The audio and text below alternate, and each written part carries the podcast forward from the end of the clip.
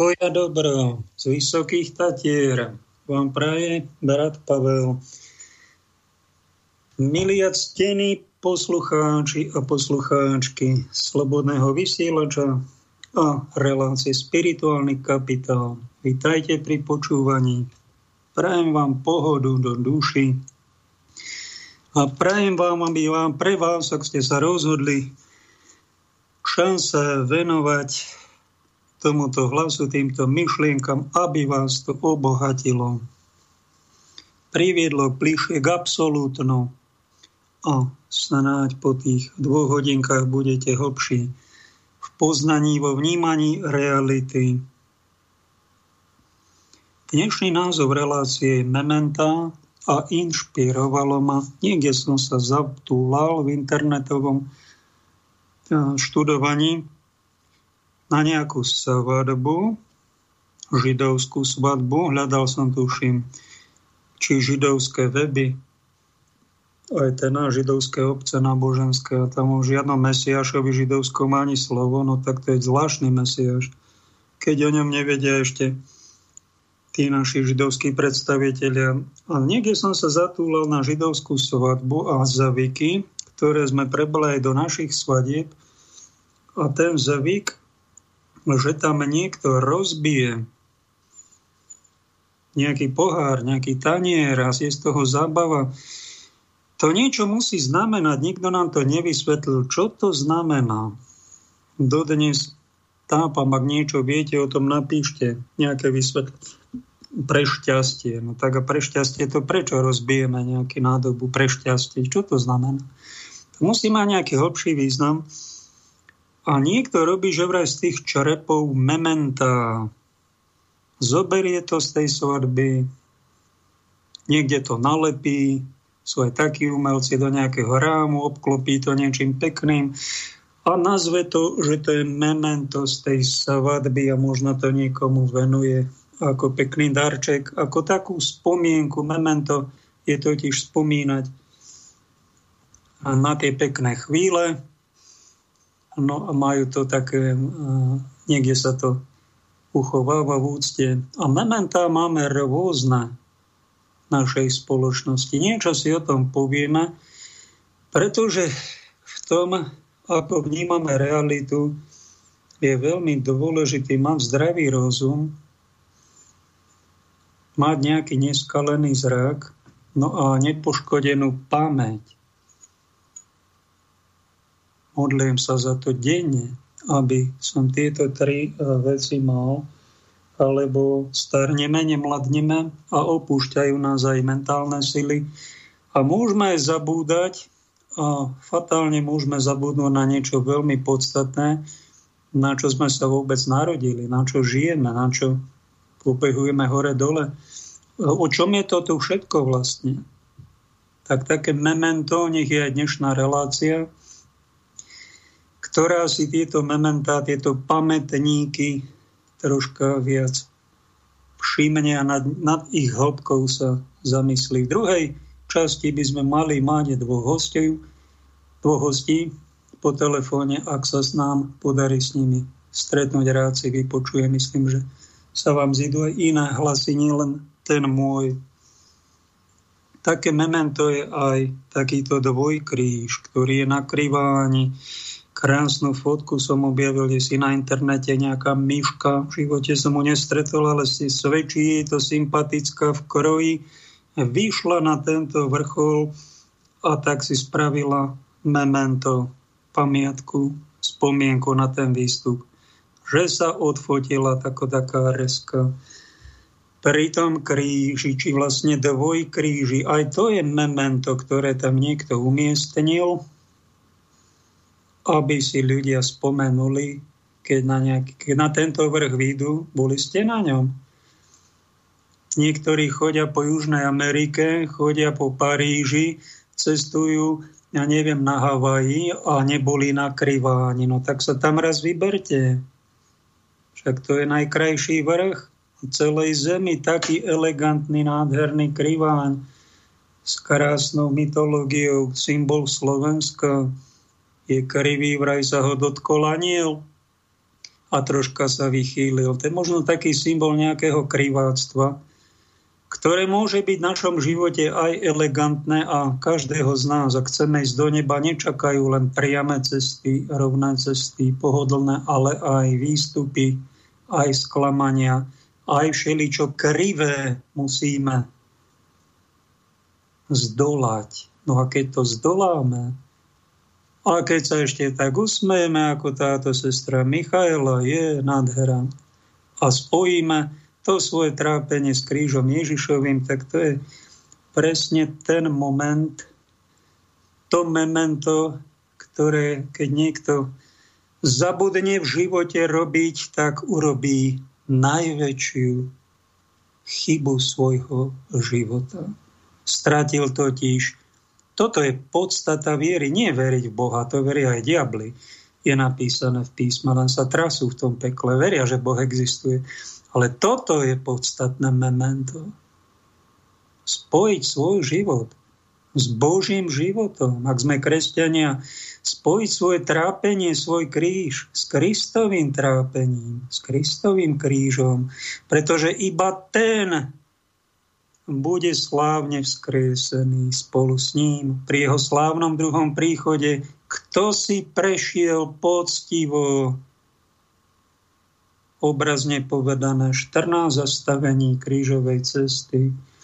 To sú tiež mementá, že vraj Ježišová svetá matka, keď pán Ježiš toto podstúpil, ona sa zastavovala na tých miestach, kde pán Ježiš padol pod krížom, kde sa spolu stretli, kde bol ukrižovaný, aby si pripomenula, ona je zakladateľka tejto krížovej cesty, že spravila si také memento, a keď ho apoštolian zobral do Efezu, že vraj tam si tiež umiestnila nejaké kamene a pri nich sa modlila a kontemplovala, spájala svoj život, svoje trápenie, ktoré určite tak, ako pán Ježiš premenil, pretrpel to telesne, ona to pretrpela všetko s ním duševne a spojila tú svoju bolesť podporovala ho duchovne aj modlitbami, aj svojim spolúčasťou. Preto ten dvojkríž.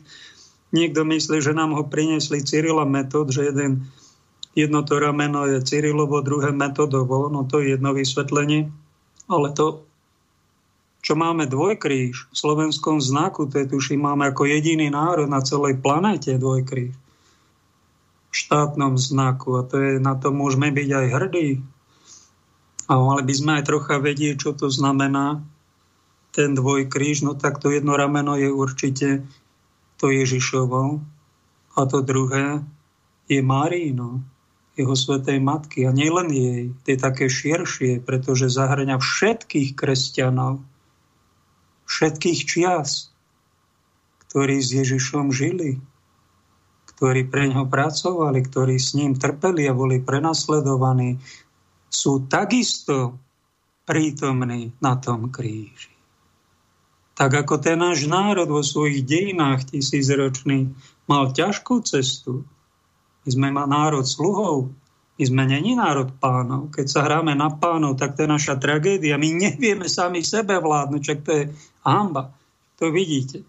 Oveľa lepšie nám bolo, keď sme boli poddaní skromní služobníci a pestovali sme si pokoru. No a keď sme teraz akože samostatní, však to je taká groteska, čo my predvádzame, my si tu nevieme sme, neboli sme totiž celé históriu na to zvyknutí.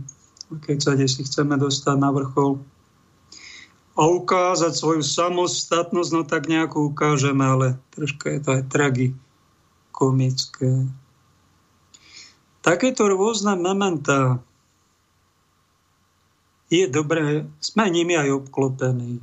Niekto má obrázok, niekto má náramok a tam má vygravírovanú nejakú spomienku. E, na svadbách máte svadobné prstenie. Prečo to máte? No tak, lebo je to spomienka, je to memento na ten krásny okamih, keď ste si tam slúbili, že si budete verní a budete sa snažiť, ako sa vám bude dať vychovať svoje deti na Božiu slávu, aby ste si tú rodinu ochránili, zachovali, život odovzdali. Takýchto moment obklopuje nás ich viac. A prečo to máme? No tak preto, aby sme si spomenuli na to, čo bolo, na to, čo bolo väčšinou vzácne. Aby sme na to nezabudli, lebo to by bola veľká škoda, keby sme zabudli na najkrajšie chvíle nášho života alebo na niečo veľmi vážne. Na to máme pamätníky, na to máme kríže, mementá, ktoré nám niečo pripomínajú, oživujú našu pamäť a prehlbujú náš vzťah k niečomu, k niekomu vzácnemu. Na to máme aj sviatočné dni, ako nedele, alebo sviatky, Veľká noc, teraz to nebolo až také slávnostné ako po iné roky, aj minulý rok pobiedne to je naša vizitka, že my to nebereme vážne, pretože keby sme to my brali vážne tú vieru a naši predstaviteľia, robili by sme všetko preto, aby sme sa stretli, oslávili Deň Kristovho víťazstva nad smrťou, hriechom a zlobou sveta. Tak, prežili sme to trocha, nie tak vonkajšie, tak možno je to taká pripomienka ísť trocha donútra, robiť mystiku, no dobre. Tak robme mystiku, robme ho aj mimo kostola, spomínajme si na podstatné veci aj v tichu, aj v svojich srdciach. A len dajme pozor, aby sme nepohoršovali iných, ktorí čakajú možno od nás. Trocha aj bojovné vyznanie viery, nie len takú vnútornú mystiku, len vnútorné náboženstvo. Ale aj niečo vonkajšie, aj prejavenie, že sa nehambím za svoju vieru. Že mám odvahu na to, aby som tú vieru bránil. To je vizitka katolíka. Lebo tento zúfalý polokatolicizmus, ten vás tak privede do ťažkého očistca, kde sa budete škváriť nejakých plameňoch polopekelných tisíc rokov. No ale toto kresťan však to je hamba keď toto ponúka.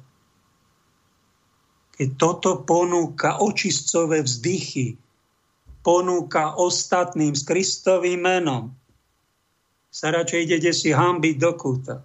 Ako toto. Svedčiť o Kristovej pravde.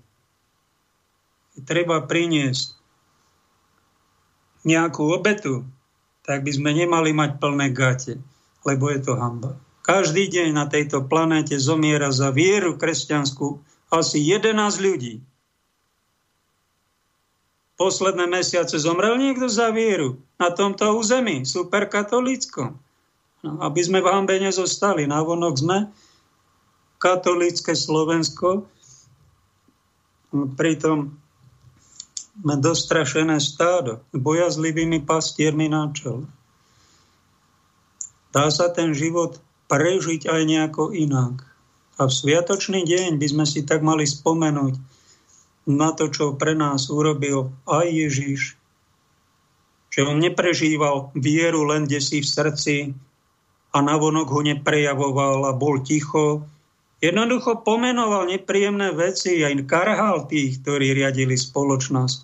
Či to bolo v cirkvi nejaký farizej, alebo v politike, tam sa Ježiš moc neplietol do toho, ale pomenoval tie biedy svojej doby za toho zavraždili, pretože on bol aj prorok.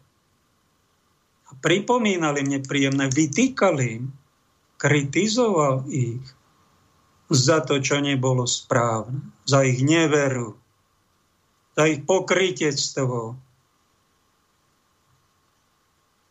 ktoré do neba nepriviedla, boli zlým príkladom pre svojich spoluveriacich a mali hovoriť o pravej viere, svedčiť o nej troška inak. Na to, aby sme si uvedomovali hĺbšiu realitu, lebo kto si mi poslal, ďakujem mu z Prahy, myslím, že Braňa to bol Jardo Dušek a tam hovorí o rôznych úrovniach vedomia, že máme každý nejaké iné, iný úroveň vedomia a vnímame tú realitu podľa toho, ako sme sami dospeli. Dobre je hľadať hĺbšie úrovne vnímania reality. Toto, keď niekto napríklad nadáva aj na štvaty, na to, čo sa vonku deje, tak vníma tú realitu. z nejakého... No ale keď ideš troška vyššie, tak vidíš to isté a už sa budeš nad tým usmievať a zbadáš nejakú grotesku v tej tragédii. No a keď pôjdeš ešte vyššie, tak budeš hľadať to niečo aj Božie, nejaký Boží zámer, možno Boží trest, možno Bože napomenutie, že sú tu posledné časy, aby sme sa nevenovali len zháňaním všelijakého mementa, ja neviem, z Kanady, z Ríma a z Polska, z Prahy a neviem kde, z Paríža. Sme obklopení samými mementami a spomienkami takého vonkajšieho, že sme niečo zažili a nejakú pamiatku sme si kúpili či dostali ale aby sme aj tie Božie mementá v sebe uchovávali. Uvedomujem si ja, čo sa vlastne deje? Uvedomujem si vážnosť situácie? Plním ja Boží plán vo svojom živote, ktorý mám, záleží vlastne na tom. Pretože to je to najdôležitejšie memento. Niekto sa napríklad pozrie na korpus to je po latinsky telo na Ježišovom kríži. Takýto kríž, ktorý je bez korpusu, bez toho Ježišovho tela, je symbolom skrieseného Ježiša. Že je oslavený v nebi, a keď je na kríži korpus, čiže to Ježišovo utrapené telo, tak to je symbol Veľkého piatku, symbol utrpenia, duchovného boja, najväčšieho poníženia, najväčšej lásky. Každý sa na to pozrie, má troška pohľadom viery, tak tam vidí niečo vzácne. Ale aké máme úrovne vedomia, niekto si všimne taký kríž s korpusom a pozrie a pomyslí si asi toto. Aha, toto není sádrový korpus a kríž, toto je drevené. E, no a keby som to ja predal niekde, a toto by sa dalo aj z peňaží v starožitníctvu, však ja by som za to mohol dostať aj tisíc eur. Alebo aj 1500. No však ale toto, no to by som mohol aj čmajznúť. A ako to čmajzniem? No pozera sa na kríž, na najsilnejšie memento, na korpus a jeho napadajú takáto úroveň jeho myšlienok. Zase chce škrepčkovať, zase chce kradnúť a chce podnikať aj s tým najsvetejším. A nemá žiadnej hamby. A keby ste sa ho v krčmi opýtali a ty, e, ty Lojzo, ty si tiež veria, ja som kresťan, ja som kresťan katolík. No ty si kresťan katolík a takto zmýšľaš. A toto, keď sa ty na kríž a na korpus Kristov pozeráš, toto ťa napadá, no toto by povedal spovedi. No tak sa z toho vyspovedaj a viac tieto hriechy nepáchaj, lebo to sa na inteligentného kresťana to je hamba. Keď ty takto, toto, takto zmýšľa. Niekto sa pozrie na kríž, taký menej veriaci alebo neveriaci a povie, aha, pozrite na toho Ježiša, na toho dobráka. Pozri, takto skončil, takto ho umúčili. Takto, takto dopadne každý jeden, kto sa ozve a povie pravdu, takto ho dajú na kríž. Strašný svet, žijeme. No tak napadne ho iná úroveň vedomia asi toto a začne, sa, začne ľutovať toho Ježiša, chudák, ako dopadol a nič, nič viac. Nič o vzkriesení, nič o tom, že Ježiš prežil najväčšiu potupu a čaká ho najväčšia sláva. Nič o tom, že takto kresťan žije a tak to bude s Kristom skriesený, on bude slávny. Nič toho už nenapadne, len začne sa ľutovať. Začne ľutovať Ježiša. Ďalšia úroveň vedomia pozrie na Krista na kríži a povie, to Boh neexistuje a títo veriaci, to je, to, to je otrasné, však oni sú masochisti, však toto je mučiaci nástroj, oni zvelebujú len to utrpenie, však to je jasný dôkaz toho, že Boh neexistuje, sa nemôže na toto pozerať, že takto zabili jeho syna. To je pohľad už nie skeptika, ale neverca. No. Aj takú, niekto má takúto optiku. A takto pozerá na, na toto memento a nič ho vyššie nenapadne. Ale existujú medzi nami aj ľudia, ktorí, eh, keď sa pod krížom, pri kríži zastavia, tak zostanú hlboko, niektorí si pokľaknú v hlbokej bázni a povedie ďakujem ti, drahý Pane Ježišu, že ty si za moje hriechy, za naše hriechy. Ty si trpel za hriechy iných, určite ty si hriechy svoje nemal. Ty si trpel za nás, za nás hriešnikov. Aj tvoja svetá matka trpela s tebou. A vy ste trpeli aj títo svetí ľudia. Oni prejavia nezištnú lásku tak, že zaplatia dlhy za iných. Oni dokážu za nich trpieť, obetovať sa. A dokážu to vydržať a nezlorečia odovzdajú to nebeskému Otcovi ako obetu. To je to podstatné slovo obetu. Tak aj ja ti obetujem trápenie, ktoré mám so zdravotným stavom a teraz sa trápim pre cerku, je v nemocnici, je na jízke a prežíva ťažké chvíle. Ako nám je ťažko celej rodine, trpíme kvôli tomu. Drahý Pane Ježišu, svoje trápenie ako otca, ako rodiča, ja odovzdávam a spájam svoju trápenie, svoju bolesť s tvojim utrpením, Prosím ťa, zmiluj sa nad našou rodinou, pomôž tej mojej cerke, pomôž, nech sa uzdraví. Verím v to, že ty si uzdravoval mnohých chorých. Dokážeš uzdraviť aj nás. Takto sa modlí človek, najinteligentnejší z týchto, ktorých spomínam. A sú rôzne, vním, a rôzne úrovne vnímania reality, tak toto je tá najkrajšia. Takto totiž premýšľa pokorný, státočný, čestný, dobrý, veriaci človek. A nestiažuje sa, tak ako sa pán Ježiš nestiažoval. Nestiažuje sa, keď vystupuje na svoju kalváriu, na svoj kriváň, ale sa tak počas tej cesty zastaví aj na ten kriváň, keď človek ide z troch studničiek, je to prudké stúpanie 3 hodiny, 3,5 a zo Štrbského plesa až 4 hodiny No a človek sa musí počas cesty aj zastaviť, lebo to je nepríjemné, ťažké zadýchaný. Ja som sa tam, keď som bol prvý raz na krývaní v roku 2012, doplazil na ten vrchol, tak už som nevládal. Také, pre, netušil som, že to bude tak náročná túra. A tak netušíme ani to, že aj náš život nám prinesie chvíle, keď budeme lapať po dychu keď nebudeme vládať, keď sa budeme chcieť vrátiť, keď budeme chcieť sa na všetko vykašľať a povieme nevládzeme, ale pri tom zastavení, pri nejakom memente, tak si spomeňme, dobrý Bože, daj mi silu. Ak je toto krížová cesta môj, pre môj život, daj mi silu, aby som to zvládol, aby som to absolvoval, aby som na ten vrch potrafil, prišiel. Pozrite sa, obdivujem túto slečnu, že má taká aj vysmiata, ako keby bola na nejakej prechádzke. Ja keby ste ma pod tým krížom videli, tak som tam skoro dušu vypustil a mali sme tam aj svetú omšu. Po latinsky som ho tam slúžil. A s Peťkom, jedným z mojich hostí v Banskej Bystrice, tento zorganizoval 20 ľudí nás tam bolo, sme obetovali ten svoj výstup nakrývam za cudné Slovensko. Pretože týždeň predtým bol ten Pride pochod, tak sme sa rozhodli, že ideme robiť nejaké pokáne a celý ten tú námahu obetujeme za to, aby bolo na Slovensku cudnejšie.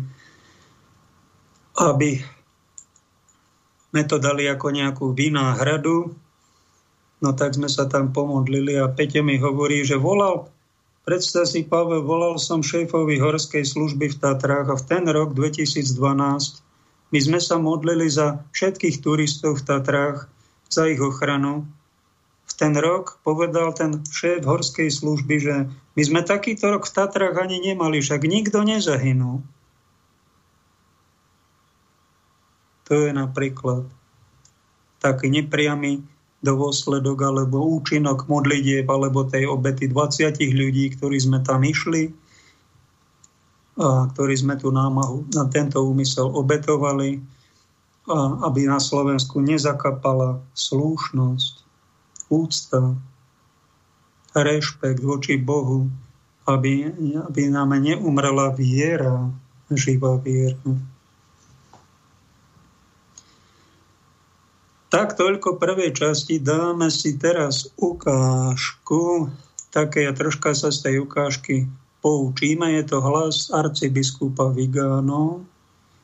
bývalého noncia v Spojených štátoch, ktorý sa odvážil kriticky aj voči Vatikánu, kriticky voči Františkovi, kriticky voči celej situácii. To je jeden z hlasov a mnohí kresťania povedia, to je, to, to je presne to, čo potrebujeme. Myslím, že má v sebe niečo veľmi vzácne, ale má v sebe aj niečo nie dobré a to si po tej ukážke trocha rozoberieme.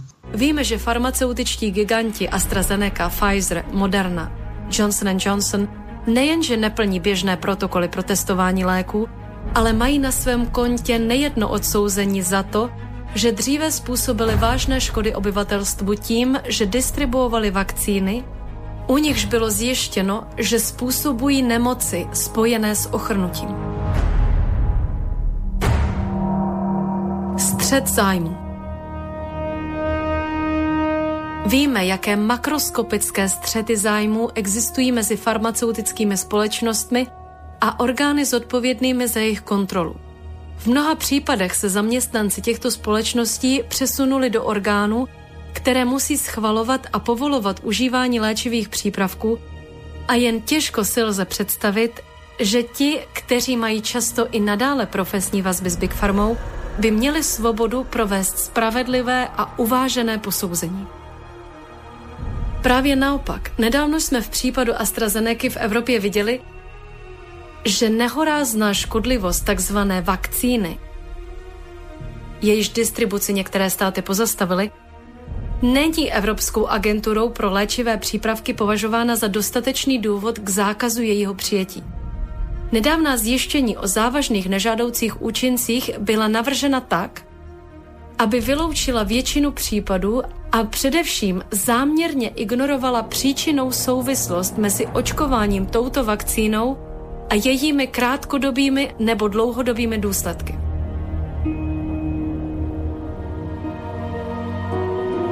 Imunita proti nežádoucím účinkům. Víme, že navzdory jakékoliv právní zásadě a ochraně obyvatelstva farmaceutické společnosti požadovaly úplnou imunitu za škody, které by mohly způsobit pacientům, kteří jsou požádáni, aby podepsali formulář informovaného souhlasu. Nadnárodní farmaceutické společnosti tak kromě skandálních zisků z prodeje očkovacích látek zaručují beztrestnost za trestnou činnost prováděnou za spoluúčasti mezinárodních institucí a vlád.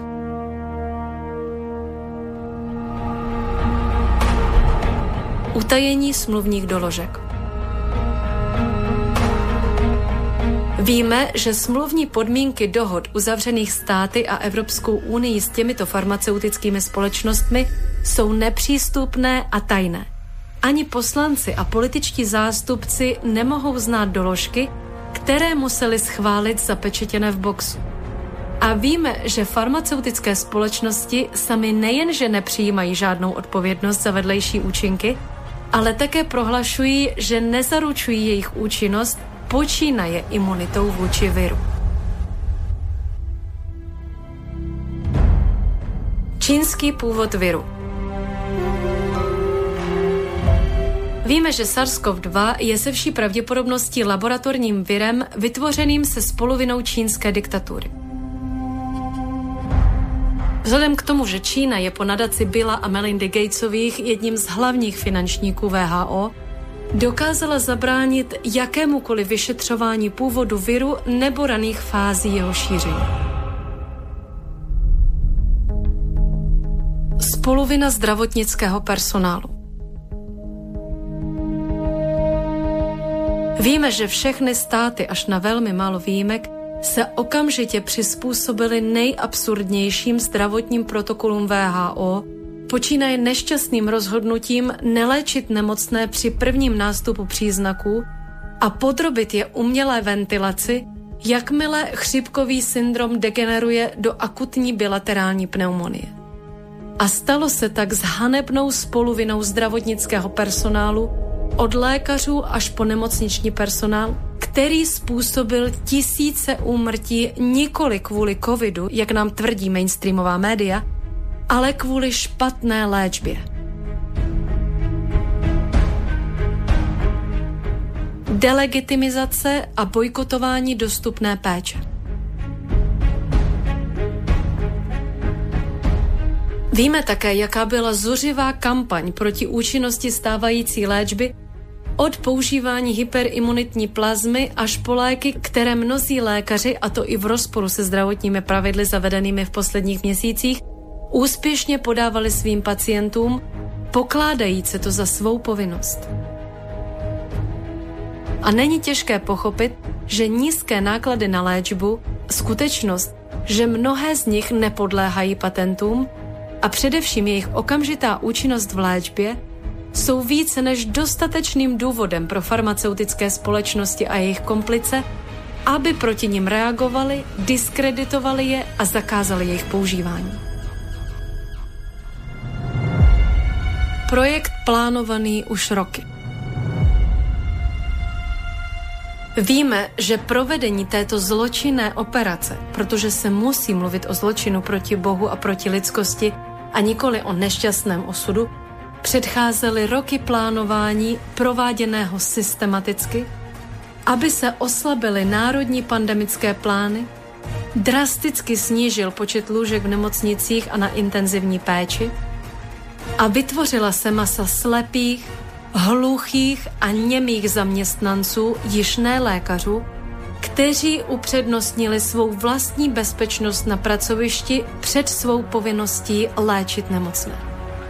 Hippokratova přísaha byla porušena ve jménu zisku farmaceutických společností a projektu sociálního inženýrství.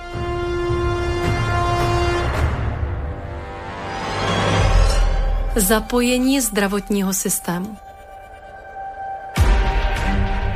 Víme, že pro získání spoluúčasti lékařů a vědců byl použit nejen systém korupce a střetu zájmu, který existuje po desetiletí, ale také rozdělování cen a bonusů v hotovosti. Například v Itálii dostává specializovaný lékař 60 eur za hodinu za očkování v očkovacích centrech. Praktičtí lékaři jsou motivováni k očkování každého pacienta.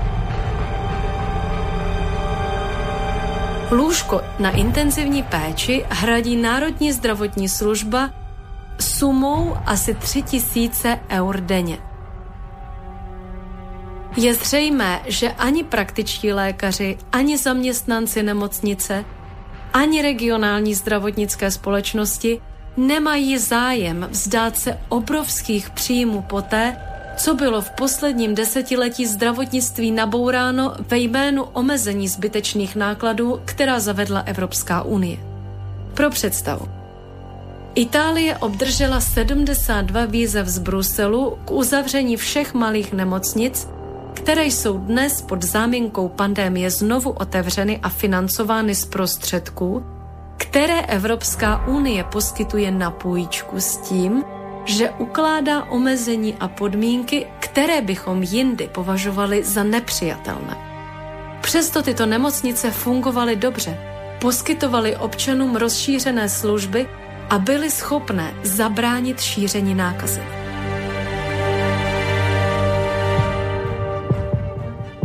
Základní úloha sdělovacích prostředků. Víme, že státy financují mass média za poskytování informací o covidu. V Itálii Conteho vláda vyčlenila obrovské částky pro národní informační systém, aby předkládal jednotnou verzi pandémie a cenzuroval jakýkoliv nesouhlasný hlas. Šíření informací o nakažení a úmrtích bylo hrubě zmanipulováno což vedlo k přesvědčení, že každý, kdo má pozitivní výsledek testu, je nemocný, i když bezpříznakoví lidé nákazu nešíří, jak přiznala VHO a podobné orgány ve Spojených státech, Kanadě, Austrálii a tak dále. Co kromě těchto vládních fondů ovlivňuje provozovatele vysílání a novináře, je mnohdy také střed zájmů s farmaceutickými společnostmi, na jedné straně proto, že Big Pharma je jedním z hlavních kupců reklamních ploch a na straně druhé proto, že tvoří představenstvo informačních společností. Těžko uvěřit, že by se redaktor novin, i kdyby byl přesvědčen o tom, že pandemie je podvod, odvážil jít proti generálnímu řediteli nebo připravil noviny o reklamní zisk od Pfizeru nebo od firmy Johnson Johnson. Odpovědnost sociálních médií. Víme, že kromě spoluúčasti médií mobilizoval pekelný stroj sociálních médií od Facebooku po Twitter, od Google po YouTube, drzou a skandální cenzurní operaci, která vymazala profily významných vědců a uznávaných novinářů, a to z jediného důvodu, že neposlouchali diktát o covidovém příběhu. Ani zde není překvapující objevit hospodářské a příbuzenské vztahy, které existují mezi těmito nadnárodními giganty, kteří se postupem času stali vlastníky informací a rozhodovateli o tom, kdo má právo na svobodu projevu a kdo ne. Qui prodest. Kdo má prospěch? Ekonomického hlediska také víme, kdo má hlavní prospěch z pandemie. Lichváři bank, kteří mají pravomoc udržovat ideologicky sladěné společnosti nad vodou a zároveň nechat malé podniky selhat, pokud jsou nepříjemnou překážkou nastolení nového světového řádu. Tyto malé společnosti, které se šíří hlavně na starém kontinentu a zejména v Itálii, představují sociální strukturu a ekonomickou identitu mnoha národů. Jejich rozsáhlé šíření znepokojuje nadnárodní společnosti s rozsáhlou distribucí od Amazonu až po Just Eat, které v období lockdownu skandálně zvýšily své zisky na úkor běžných obchodních aktivit. Protože tu knihu, kterou jsme si mohli koupit od knihkupce na rohu, si teď musíme objednat online spolu s obědem, tonerem tiskárny nebo mycím prostředkem. Tato nová ekonomika se v loňském roce arrogantně nasunula během několika týdnů díky zavírání obchodů a zákazu vycházení uvaleného na občany.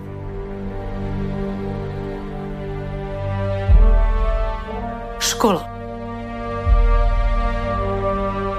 Víme, že potřeba indoktrinovat mladší generaci nemohla z tohoto plánu vyloučit školní a univerzitní vzdělávání, které je nyní poskytováno prostřednictvím distanční výuky s velmi vážnými psychologickými důsledky pro děti a mladé lidi.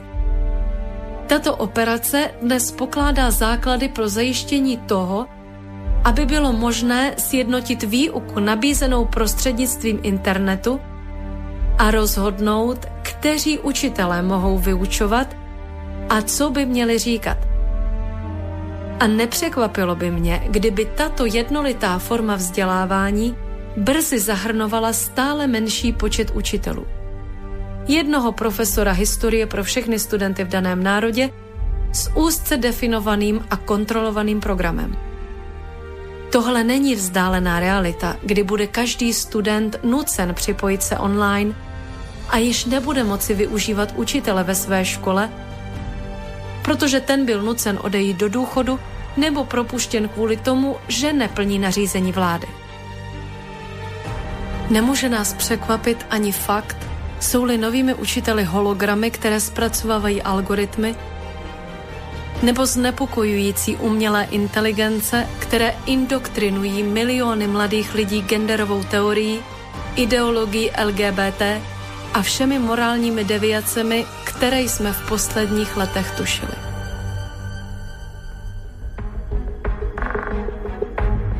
Propagátoři pandemie Víme, kdo jsou teoretici pandemie jako instrumentum regni, od Billa Gatese po George Sorose v síti spolku zájmu tak rozsáhlé a organizované, že jakékoliv opatření opozice je prakticky nemožné.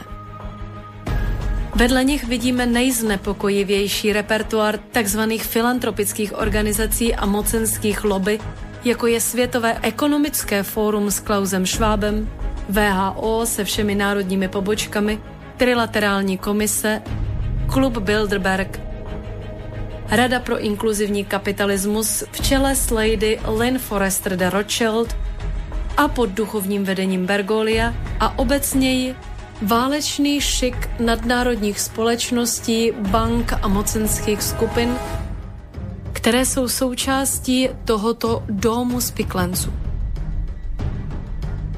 Není divu, že v dokonalém souladu s jejich plány se pohybují i světové sekty a satanistická hnutí, počínaje satanovou církvi, která zdůrazňuje potrat jako smířlivý rituál pro konec pandémie, stejně jako Big Pharma zavádí pseudovakcíny vyráběné z potracených plodů. Tak niekto si vypočuje arcibiskupa Vigána, 80-ročného rodáka z Talianska, ktorý bol diplomatom a v Nigérii, v štátnom sekretariáte pôsobil aj v Spojených štátoch amerických, čo je dosť vysoká funkcia. No a keď si vypočuje niekto svedectvo tohto pána arcibiskupa, tak povie, to je presne to, čo treba rozprávať. Takto by mali cirkevní predstavitelia hovoriť. Prečo církev mlčí? A tí predstaviteľe o Vatikáne, prečo pápež nehovorí? No tak prečo? Tak církvi sa, keď niekto, má, niekto vytýka, že církev, prečo církev mlčí, tak nech sa pozrie do zrkadla, však aj ty si pokrstený, no tak aj ty si církev. Tak asi ty budeš mlčať. A preto ti to vadí na iných. Církev nikdy nemlčala a vždy sa niekto v církvi ozýval, ozval, keď bola akákoľvek totalita a nebol to vždy pápež. Mnohokrát sa ozývali ľudia pod ním a to bol hlas cirkvy. Ako tento arcibiskup Vigano, no tak sa ozval a hovorí celkom k veci. S tým sa nedá nesúhlasiť, popisuje realitu dosť presne, razantne pomenúva, karha až prorocky pomenúva veci tohto sveta. No a s tým sa nedá nesúhlasiť. Preto je ticho. Preto je ticho. Aj biskupy a kniazy sú ticho, lebo cítia, že hovorí pravdu. A hovorí prorocky pravdu. Čiže nemôžete povedať, že církev mlčí. Keď sa jeden jej člen ozve a pomenuje realitu, tak církev nemlčí. Sú aj ďalší. Niekto sa ozýva viac, niekto menej, niekto volí diplomatickú taktiku ako pápež František nepomenúva to priamo a zdá sa, že odporúča očkovanie, ako keby požehnával všetky, e, celú tú COVID pandémiu. A niekto to má tak, tak nastavené, že Vigáno je pravý pápež, ako chlapci z toho byzantského pseudokatolického patriarchátu ho vyhlásia za svatého a pápeža a Františka na toho nakýdajú a všetko zlé. No tak to je chyba. To je neinteligentná, nekatolická chyba, že buď alebo. Typická dogma protestantizmu. Jeden je svetý a druhý je čierny. Bielo-čierne videnie sveta, na to si dajte pozor. Ak by som vás na toto neupozornil, tak by som bol tiež obeťou tejto pubertálnej ideológie videnie veci čierno-bielo. Sú niektoré čierne veci. A na tej reverende je jedno čierne a bieli kolári, ale není všetko biele a čierne. Tu sú stovky otieňov, stovky farieb. Každý má nejakú optiku. A treba vidieť, e, treba vidieť hlas cirkvi aj v tom Bigánovi, ale aj v pápežovi Františkovi. To je katolický postoj. Pretože Pán Vigano je 5 rokov už na dôchodku. Je ako keby mimo, a mimo zodpovednosti už si môže robiť slobodne, čo sa mu zachce. On si môže žiť celý bát, ako chce, alebo ten prorocký úrad aj možná má nejaké prenasledovanie, ale pápež to je ako otec mnohých detí. Aj tí naši biskupy, oni majú kopu ľudí pod sebou. A keby takto razantne tvrdo išli proti vládám, proti bankárom, proti moci sveta, oni by tak rozkolísali tú loď, že tisícky ľudí pod nimi by prišlo zamestnanie, otcovia rodina, destabilizovalo by to církev. Preto vás troška vyučujem v tom, vidieť aj v jednom, aj v druhom niečo Božie. No a vyberte si sami štýl, ktorý chcete nasledovať. Niekto revolučnejší, niekto taký pacifistickejší. Nemožno to pápeži posledných storočí, ja myslím, že to patrí do tradície cirkvy, nemožno niekomu nanútiť mučeníctvo. Lebo toto, ako začal pán Vigano, pán arcibiskup, no tak to, keď sa keď ho odbachnú, nech sa nečuduje, pretože to už je blízko mučeníctvu. Keď začne takto prudko pomenovať veci. Až sa čudujem, že ešte chodí po slobode. Pápež zvolí diplomatický postoj, a aj v tom treba vidieť nie hneď z radu Krista, nie všetko zlé. A nie hneď odsudzovať a lajnomety chytať a na, na pápežský úrad a na Vatikán vrhať a bombardovať to. To robia diletanti alebo protestanti. Si zachovajme troška nadhľad a každý si zvolme e, štýl, aký chceme do neba prísť. Keď niekto to trpel viac, a bol odvážnejší, tak bude v nebi vyššie a ten, čo bol zbabelší, bude nižšie, alebo sa tam aj nedostane, bude v. Taká je odpoveď.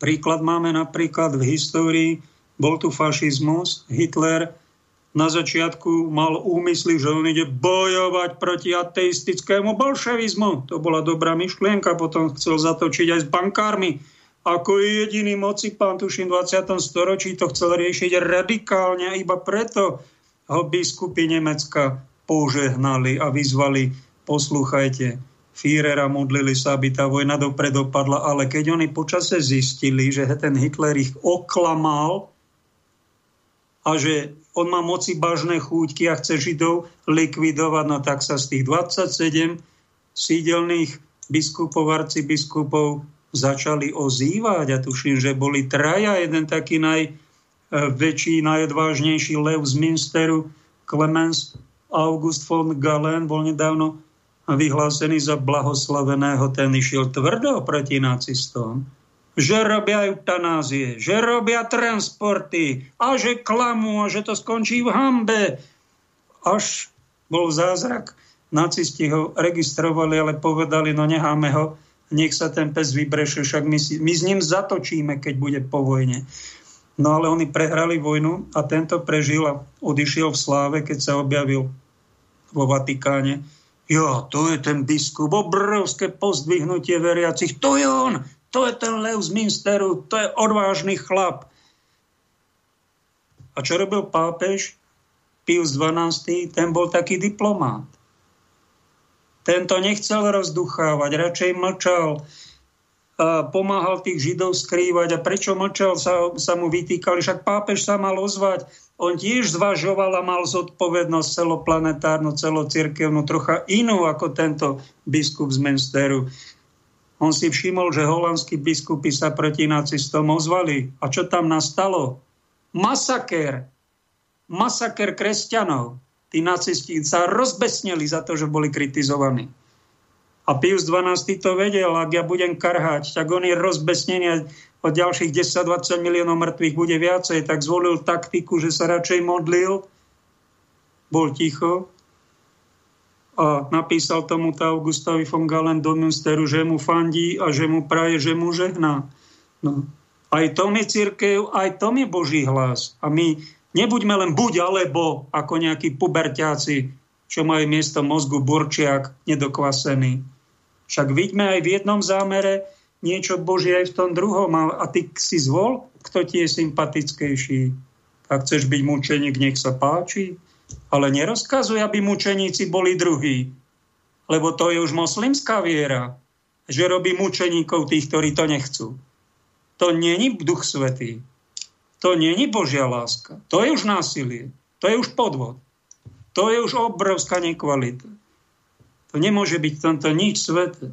Čo robí, čo by sme mali? Myslím si, že kolegovia biskupy by mali pána arcibiskupa Vigana napomenúť, oceniť si verejne niekto, neviem, o slovenských biskupov, neviem, či ho niekto napomenul, určite ho registrujú, že v niečom je veľmi dobrý, veľmi odvážny a veľmi presný, ale robí aj také chyby, že už Františka pápeža ako keby vyzval ho, že nech radšej odstúpi, No to by sa ešte dalo však dalo pochopiť, ale keď ho nazval v jednom prejave, že už prešiel na druhú stranu a že už chce potopiť Petrovú loďku, no tak tomto už prestrelil. Tomto už prestrelil. To, toto už není diplomatické. Toto už není synovstvo, to už zapracovala v ňom pícha. A to by ho mal niekto, ak teda by sme žili bratstvo, tak by ho, ja ho teda napomínam zo svojej posledného miesta. To skoro nikto nepočuje, pár ľudí to počúva. Mal by ho niekto napomenúť na tom vyššom mieste ako kolegu. V tomto si bratu prestrelil a rob za to pokánie. Ty neodsudzuj pápeža, to sa nepatrí. Však ty čo chceš byť? Protestant aj ty, alebo čo si? Už není dobrý príklad. Alebo o druhom Vatikánskom koncile si napísal v druhom svedectve len také nejaké negatívne stanovisko a nepovieš o tom koncile, ktorý bol fantastický pastoračný. To nebol dogmatický koncil, že máme rovnakého Boha s moslimami. To nebola dogmanová, to bola pastoračné odporúčanie pre biskupov, aby nadviazali dialog aj z iných náboženstiev, pretože tu bolo strašne vojen za tých 1400 rokov. Čo je tu táto pliaga? Treba rozlišovať a nie hneď súdiť ako z pomocnej školy. Odsúdiť, odsúdiť niekoho, zatratiť. To robia puberťáci, toto není vyzretá viera. Buď alebo. Buď sympatizuješ s tým, čo ja, a, si, a budeme ťa milovať, a keď nie, tak si ten zlý a kakaný. Hamba, to je hamba. Keď to niekto robí 13, 14 ročný, 15, no tak to sa dá pochopiť, ale keď to robia dospelí ľudia na dôchodku a v úradoch cirkevných, No tak to, to není určite nekatolická viera, to je totiž primitívnosť, nekultúrnosť, nevychovanosť. Preto vysielam pre mojich poslucháčov, aby som ich, ak ich toto naučím neodsudzovať, ich naučím trošinku rozlišovať, tak ich naučím veľmi veľa Naši páni biskupy povedali, arcibiskup z Bratislavy, nikto podpísal takýto dokument, nikto nemá právo bezdôvodne ľahko vážne spochybňovať alebo popierať odborný úsudok lekárov. Je to veta správna? Je to veta správna.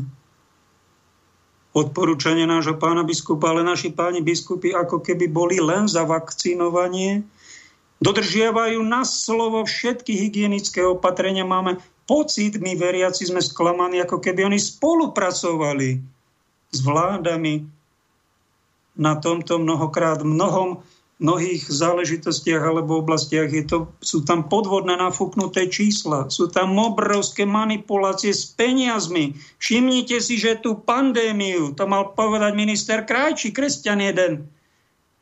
Ako ty môžeš, Igor, ty nemáš medicínske vzde. Ako ty môžeš dirigovať rok pandémiu na tomto území? Však ty si není lekár.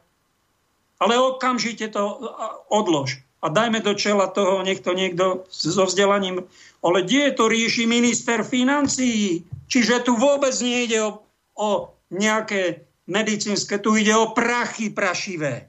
Aby bohatí zbohatli a okradli strednú triedu a chudáci, aby sa dostrašili. O toto tu ide. A celé toto je cirkus. Toto by mali povedať biskupy. A nie na slovo poslúchať. Tie nehoráznosti, to nehorázne plýtvanie, že tu 3400 eur stojí nájdenie jedného pozitívneho. To prezradila pani Cigániková, ktorá tam v Národnej rade má na starosti zdravotníctvo. Však to je nehorázne plýtvanie. Mnoho tých pozitívnych nemajú žiadne príznaky. Mnoho sú falošne pozitívni tie testy. A to testovanie nanútené, to je niečo nehorázne, kto toto môže podporovať. Kto toto nekritizuje, bude mať účasť na tých neprávostiach. Keď nám povedal pán arcibiskup Zvolenský, že nikto nemá právo bezdôvodne ľahko vážne spochybňovať odborný úsudok lekárov. My sa tak, by sme sa tak mohli spýtať, a kto sú tí odborníci? Pán Krčméry, ktorého napadol doktor Balák, že klame, že nikto nezomrel na vakcínu. Alebo inžinierka Tutková, ktorá biotickú reformu má, tá ho pokarhala, pán doktor Krčméry, vy sa nehambíte chváliť Billa Gatesa, ktorý sponzoruje miliónmi dolárov propotratové, čiže to je vrah, sponzor vraž, vražda. Vy ho chválite, že ako svetca ho máte, že to je nejaký baptista, to je ten odborník, ktorého máme na slovo poslúchať, ktorý raz povie, e, že vakcína vôbec nebude potrebná, potom sa dá zavakcinovať a ukáže všetkým príklad. No ja ho za odborníka, prepášte, nemôžem považovať ani pána Faučiho, ani pána Gatiesa, pretože im nedôverujem. Sú to aj iní odborníci, profesor doktor Suharit Bagdy, ktorí vystríha tieto vakcíny, sú životu nebezpečné. Doktorka Kerry Madej Spojených štátov hovorí, ja sa očkovať nedám, to je génová manipulácia, čo sa tu ide diať. Profesor Furtirion po Francúzsku na to upozornil. Do bláznivca ho dali. Aj toto sú odborníci.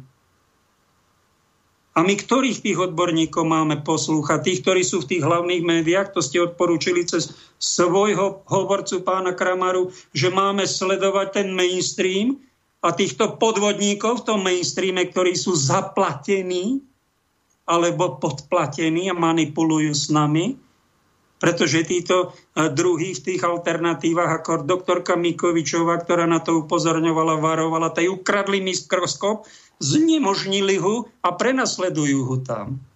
Tá je oveľa dôveryhodnejšia. Toto ste nás už neupozornil v ďalšej vete, že treba hľadať tých správnych odborníkov aby sme neboli zmanipulovaní, pretože tí, ktorí chcú robiť zlo, chovajú sa ako gestapáci, ktorí pánu prezidentovi Tisovi na námietku, že či bude so Židmi dobre zaobchádzané, nehorázne a bez hámby zaklamú. So Židmi bude humanitárne zaobchádzané. Pán prezident, buďte spokojní. Usmeje sa pri tom klamaní a vraždení a pán Tiso zloží telefón a iba poslúcha. A tých Židov vyváža za pol roka 57 transportov a potom, keď sa zistí, že ich vyvraždili surovo, potom čuší. To takýmto odborníkom, hoci to pán prezident a kniaz, máme dôverovať? No máme povinnosť nedôverovať však. Aby sme si zachovali nielen zdravý rozum, aby sme neboli účastní na kriminálnostiach a obrovskej hambe. Aby sme si zachovali aj vieru a väčší život. Je povinnosť overovať si, kto je tu aký odborník, kto tu spolupracuje so zlom, kto putuje do väčšného jazera, tam, kde sú všetci oklamaní a zmanipulovaní a kto smeruje k nebu. To je totiž umenie. To je totiž ten dar Ducha Svetého, dar rozlišovania. Ak niekto nepotratil vieru, ak si nevyhnal Ducha Svetého z duše, ak nemá totálnu buď sklerózu, potom vyšší stupen demenciu, čiže stratu zdravého úsudku, alebo nemá už Alzheimera, čiže úplnú stratu pamäte, no tak na tieto mementá si občas spomenie a drží sa toho, čo je dôstojné a správne a bohumilé. Dáme pieseň a po piesni vytočíme hostia. chodím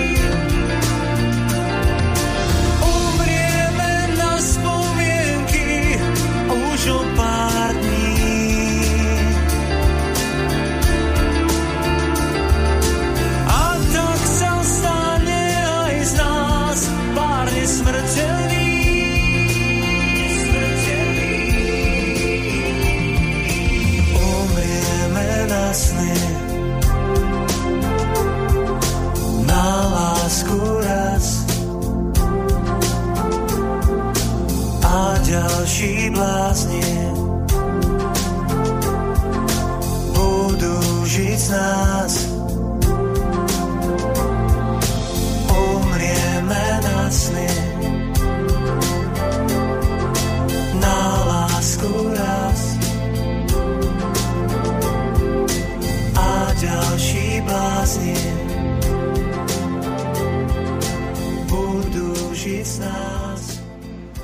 Tak doznel nám Paľo Habera, umrieme na spomienky. E, veru, zapamätajte si, zomrel nám najväčší boháč Kellner.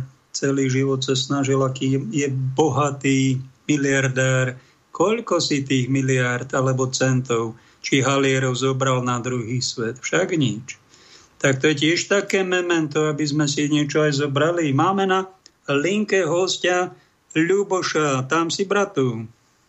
Pozdravujem, pozdravujem vás a ďakujem za pozvanie. Dávno si u nás nebol.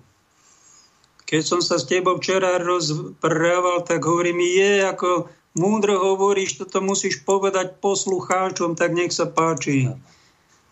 Ja by som, milí poslucháči, ja by som len tri veci vám chcel povedať. Môj názor ako kresťana, pokrsteného, birmovaného kniaza na situáciu v cirkvi na Slovensku. Tri body len. Druhý bod, šok, aký som zažil z dnešnej Veľkej noci. A tretí bod, šok z mladých ľudí, z mladej generácie pri policajnom zákroku. Aké majú názory. Mnohí verejne aktívni katolíci, ktorí sú naozaj si myslia, že sú pravo, pravoverní, len aby nemuseli kritizovať biskupov, sú radšej ticho. Už len málo kto podporuje zatvorené kostoly a za okrem tých najpravovernejších svetkov Igorových. Tie nás obrali nielen títo, tí, tieto... Počujeme sa? Počujeme, svetkov Igorových, krásne si to vyjadril. Máme novú, novú cirkvičku na svete, či sektičku. Áno. Tieto pandemické vládne opatrenia nás obrali nielen o bohoslužby, ale aj o ďalšie základné slobody. Navyše 7,5 miliard eur utopených v dlhoch a aj tak sme skončili s druhou najvyššou celkovou COVID v úvodzovkách, COVID umrtnosťou vo svete, lebo chrípka už neexistuje, všetko je COVID. Konečne viacerým dochádza, milí poslucháči, aj vám, že tieto opatrenia neboli správne. Boli však aj iní odborníci, ktorí už od začiatku upozorňovali, že táto stratégia vlády je nešťastná a navrhovali iný prístup, napríklad môj obvodný lekár. Vláda sa vyhovára na odborníkov, no zodpovednosť nesie za to, akých odborníkov si vybrala. Biskupy sa zase vyhovárali na vládu. Z ich vyhlásení aj osobných vyjadrení však znelo falošne pokorné. My sa tomu nerozumieme. Spodahnime sa na odborníkov. Lenže na ktorých odborníkov? Aj oni, aj pani biskupy mali na výber. Veď majú bioetickú komisiu pri konferencii biskupov Slovenska. A koho tam majú? Pána doktora Baláka alebo pani doktorku Hrehovú, ktorých poznám osobne a pokladám ich za čestných a veriacich ľudí. Nie. Oni si vybrali toho bohorúhača, ktorý sa volá doktor Glasa, ktorý tam na TV Lux povedal, že vakcína je ako keby prišiel Mesiáš, asi trošku ho parafrázujem. Alebo akcionár farmafirieb profesor Krčmery, to sú poradcovia, takýchto poradcov si naši páni biskupy vybrali. Milí poslucháči, už pri tom, že vládni odborníci nemali problém pošliapať náboženské práva, už pritom malo pánom biskupom zasvietiť výstražná kontrolka. Stratégia tých druhých odborníkov, zameraná na posilňovanie imunity a včasnú liečbu, by totiž nešla na úkor viery a jej praktizovania. Na začiatku sa pravoverní veriaci okolo biskupov utešovali, ale aj viac menej seba samých klamali tým, že nemožnosť účasti na bohoslužbách a prístupu k sviatostiam má vytvoriť väčšiu túžbu u veriacich. Realita je však taká, že veľká väčšina chodí do kostolov tak trochu aj zo zvyku. O tom poviem neskôr, keď budem hovoriť o tom šoku z dnešnej Veľkej noci, e, z tohto ročnej Veľkej noci.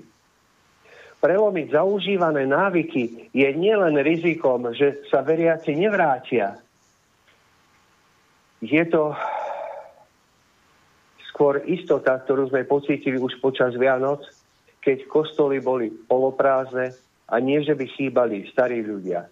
Chýbali v nich mladé rodiny. Ľudia dostali jasný signál, že stačí im ostať doma na gauči a prepnúť kanál tam, kde je svetá omša. Na osobnom stretnutí s Eucharistickým Kristom až tak nezáleží. Viera a zbožnosť u mnohých ochladla. Ešte horšie to dopadlo so spovedaním. Keď pred dušičkami pri týždňovom lockdowne človek mohol k lekárovi, psychológovi, fyzioterapeutovi, no nie za kňazom, mnohí sa utešovali a že vedie to len týždeň. Mnohí to zbagatelizovali a veď robí, čo môže ten premiér, aby ochránil naše zdravie. Od januára však zákaz spovedania, duchovného vedenia alebo individuálneho prijatia Eucharistie bol veriacim v chrámoch zakázaný. Mnohí kňazi sa však na sociálnych sieťach dušovali, že to nie je pravda. Oni majú chrámy otvorené pre individuálnu pastoráciu. A mnohí to tak naozaj aj robili. Našli sa veriaci, ktorí nemali problém riskovať porušenie nariadenia vládneho. No ako si to tým kňazom nedochádzalo, že je to ilegálne, doslova poviem, že ilegálne. Biskupom to došlo až po troch mesiacoch. Zabudli naši pastieri na svoje ovečky a zda pre strach z covidu. O tom by som tiež mohol hovoriť, konkrétne prípady. Alebo zabudli naši pastieri na svoje ovečky pre diplomatickú poddajnosť. Alebo prečo? Ani len nevyzvali svojich kňazov, ktorí mali slobodu vykonávať svoje povolanie, aby na žiadosť navštevovali veriacich a tak im sprostredkovali sviatosti. Keď už sa blížila Veľká noc, prečo si nepresadili aspoň bohoslužby v exteriéri, ako im to odhlasoval aj parlament? Biskupy, aj kresťania vo vláde sa nechali chytiť do pasce odborníkov a liberálov. Kresťania vo vláde, môžem ich menovať, pán bývalý minister zdravotníctva, súčasný pre- premiér, pochádza zo spoločenstva Domu svätého Martina, Domkáči.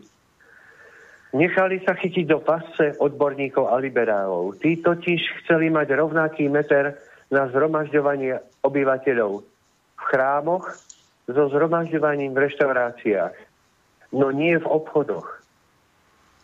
Ako si kresťanskí politici pozabudli, že náboženské práva sú špeciálna kategória a nie je to právo podnikať ako v gastrosektore, lebo tu ide o duše. To je nepochybné a dôležité právo náboženská sloboda. Tu ide o dušu, o nesmrteľné duše. Nikde v Európe počas Veľkej noci neboli zakázané verejné bohoslužby. Špeciálne Slovensko je zase na prvom mieste na čele s vládou, na čele s biskupmi.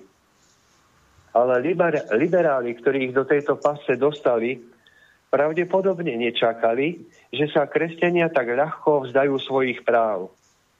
SAS presadzovala vo vláde bez lockdownovú víziu, bez zatvorených verejných prevádzok, kde sa drží odstup, na rozdiel od stretávania sa či modlenia sa v bytíkoch na čierno. Falošný pocit istoty z rúšok, teraz už z respirátorov a testovania, pre ktorý boli rizikoví ľudia ochotnejší viac riskovať. Ale aj falošný pocit odborníkov, že lockdowny a vakcíny nás zachránia.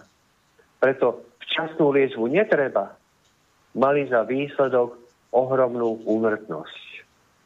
10 tisíc obetí COVID a ďalšie tisíce obetí lockdownov. Keď už nespomínam e, materiálnu mizériu a krachy. Keď už aj kaderníci a vizážistky ohlásili, že otvárajú 15. apríla bez ohľadu na lockdown, ani to nepovzbudilo biskupov dať pár dní vláde na úpravu vyhlášky potom, čo by urobili to isté. Ohlásili otvorené chrámy na veľkonočnú nedeľu a pri najhoršom riskovali pokuty, proti ktorým by potom podali súdne žaloby. Naši páni biskupy nemali ani len záujem si urobiť vlastný názor už vtedy, keď dali Biankošek experimentálnym vakcínám proti COVID-19 s plnou dôverou v odborníkov, ktorí sú viac či menej prepojení s farmafirmami. Zdali sa úsilia o citlivovanie svedomia voči umelému potratu a dali celý svoj kredit v prospech me- megafarmakoncernov s históriou ohromnej korupcie, ktoré zarábajú na vakcínach, pričom aj podľa Vatikánu pasívne materiálne spolupracujú na umelom potrate, používajúc takéto tkanivové kultúry vo výskume a vývoji. Ja neverím, keď páni biskupie povedali, my sa do toho nevyznáme, spolahneme sa odborníkov. Ja neverím, že by neboli informovaní o tom, čo teraz hovorím. Ak nie sú o tom informovaní, tak ich informujem teraz, uh, pán moderátor. Paľko, teraz... No dobre hovoríš, informovaní sme, viac menej, ale není tu istota, kto, ktorá strana má pravdu, alebo väčšiu pravdu. To je, to je nie tak ľahko hneď presne povedať. No tak sa no, spolahneme ja... na tých odborníkov, čo máme, no. A tých druhých, no Aha. no tak tých budeme počúvať až potom, keď genocída skončí. Asi. Uh-huh. Chcel Dobre, si niečo no, ja... povedať o skúsenosť Teska. Čo sa ti tam stalo? Kedy si tam bol? Ešte, ešte odpoviem na tú tvoju otázku, že spolahníme sa na odborníkov, akých máme. No, takže áno, naozaj máme odborníkov, ktorí sú skorumpovaní, ešte raz opakujem, ktorí sú zviazaní s farma, firmami a ktorí nie sú zárukou morálnosti, už vôbec nie, a pravdovravnosti, lebo sú skorumpovaní. Takže pozor, spolahníme sa na odborníkov, ktorí nie sú skorumpovaní či tu na Slovensku, alebo vôbec vo svete. Ďalej, to si, to povedať, si, že... Počkaj, toto si ešte dobre povedal. Odborníci sú jedni aj druhí, ale sú jedni, ktorí sú veľmi dobre zaplatení a mlčia pri negatívach a sú druhí odborníci, ktorí sú prenasledovaní. Tak taký pán biskup by si mal všímať viac tých prenasledovaných. Áno, Nie tých dobre zaplatených. To je taká prvá orientačná Áno. značka. Kadiaľ cesta vedie. No povedz. Druhé, druhé kritérium pravdivosti je to, že samotný koronavírus nebol izolovaný. Tu sa popierajú ko- kochové štandardy pre výskum alebo vôbec dokazovanie. Proste tu sa popiera veda už musím tak povedať. No. Takže od týchto skorumpovaných však odborníkov. Dokonca si niektoré biskupy alebo ich zástupcovia dovolia nanúcovať takéto vakcíny všetkým a tvrdiť, že ešte aj oddiaľovanie očkovania je smrteľný hriech a že ide o nejaké právo nebyť ohrozený druhým. No tak toto je naozaj ďaleko, ďaleko od pravdy. Ďaleko od pravdy. No toto tým sa prezradil pán docent Galasa, či aj doktorie, že ona veľký jažiteľ, alebo ten najväčší odborník není, no. Keď hovorí o vakcíne, že je ťažkým riechom, keď ho niekto nepríjme, to je taká, to je z osobitnej školy, nie z nejakej on, univerzity.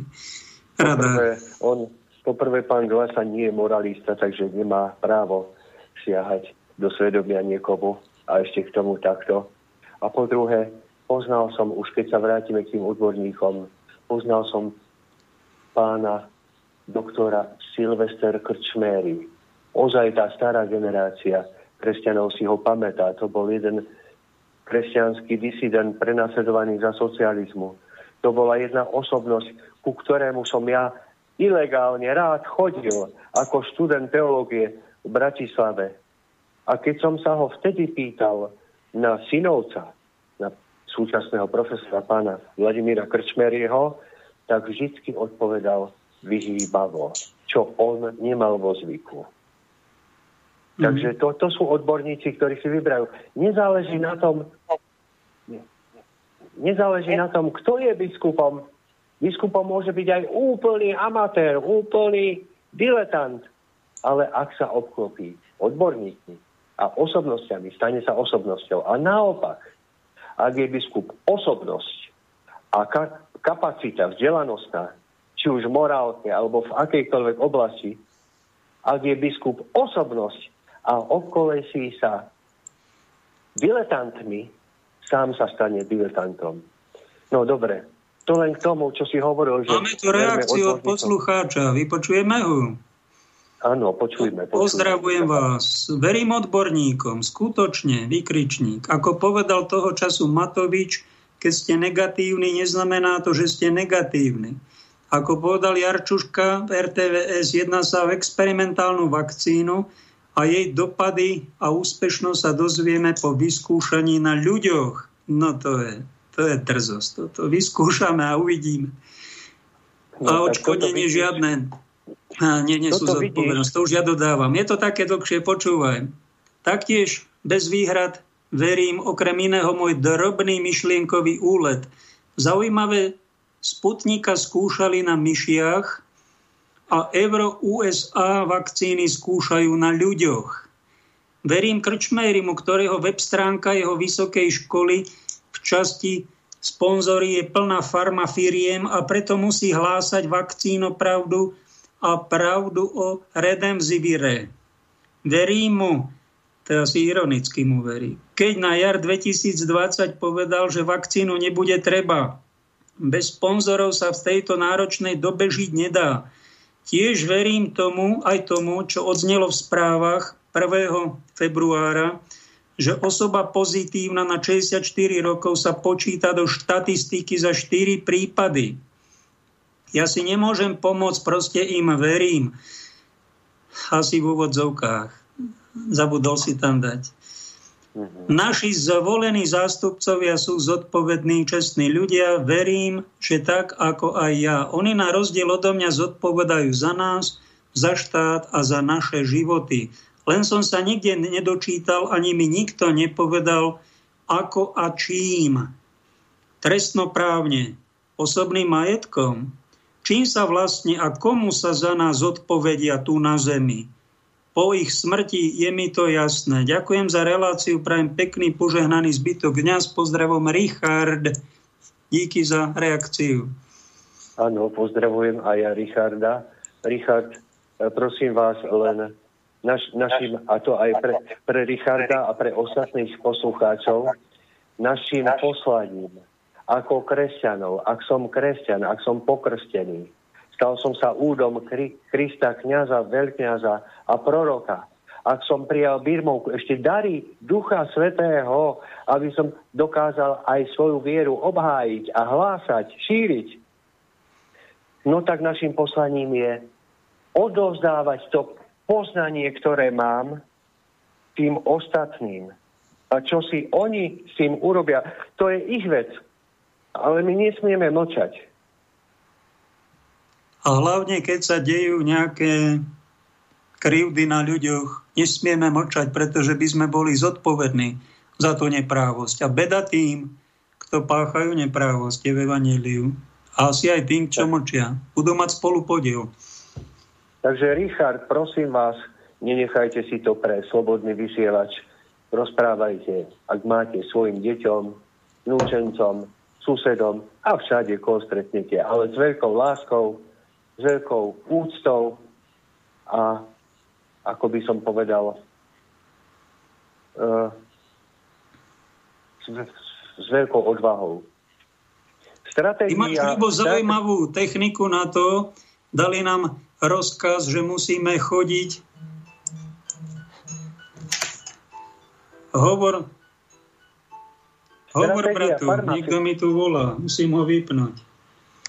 Stratégia farmafiriem je jasná, na slnko jasná. Výhody pre očkovaných majú donútiť k zaočkovaniu všetkých.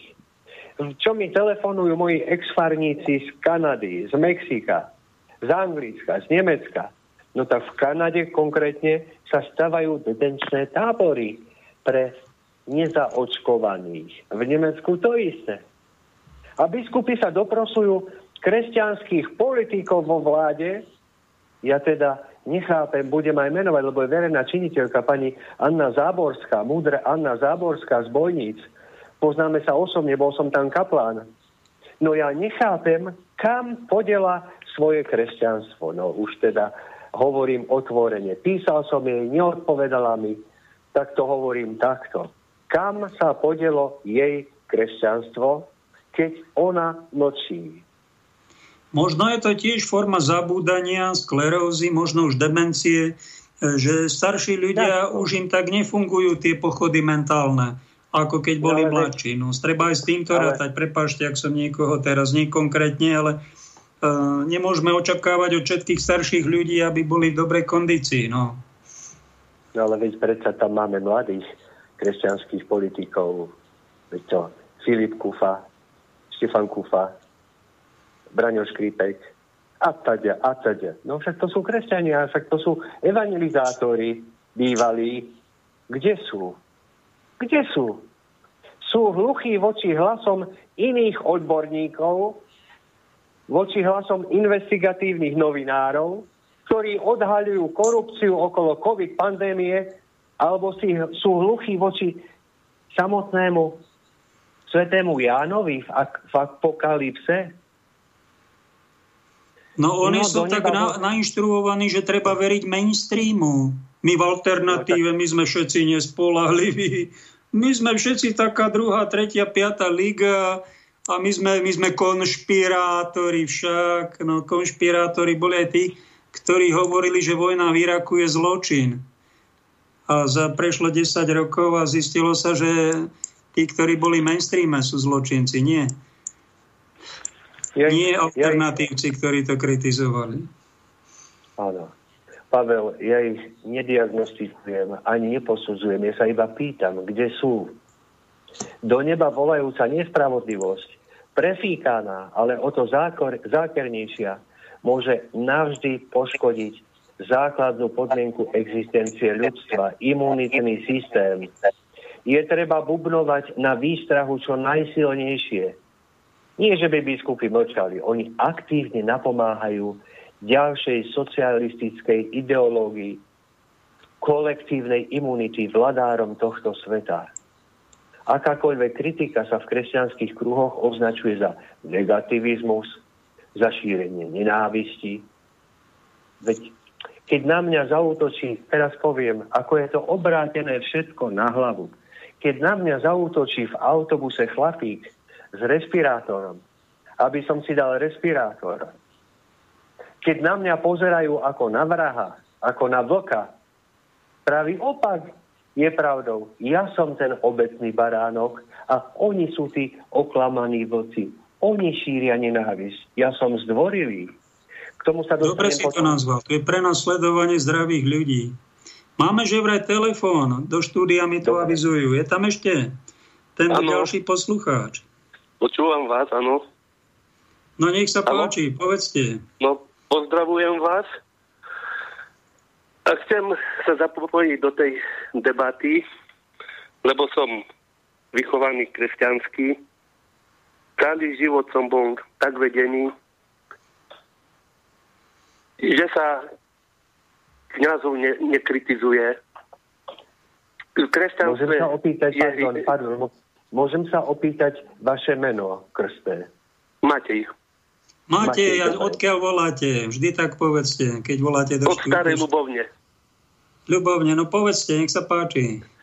No, v cirkvi platí hierarchia. Ja žasnem na, tej, na, na tú dobu, aká bola doteraz, aká je, no nie momentálne covidová, ale už aj skôr. Prišiel do obci nejaký farár, ktorého ľudia si neobľúbili, začali písať na dekánat, že ho vymeniť a také. Ja stále žijem, aký kniaz prišiel do obce, takého treba respektovať, je to skúška Boha.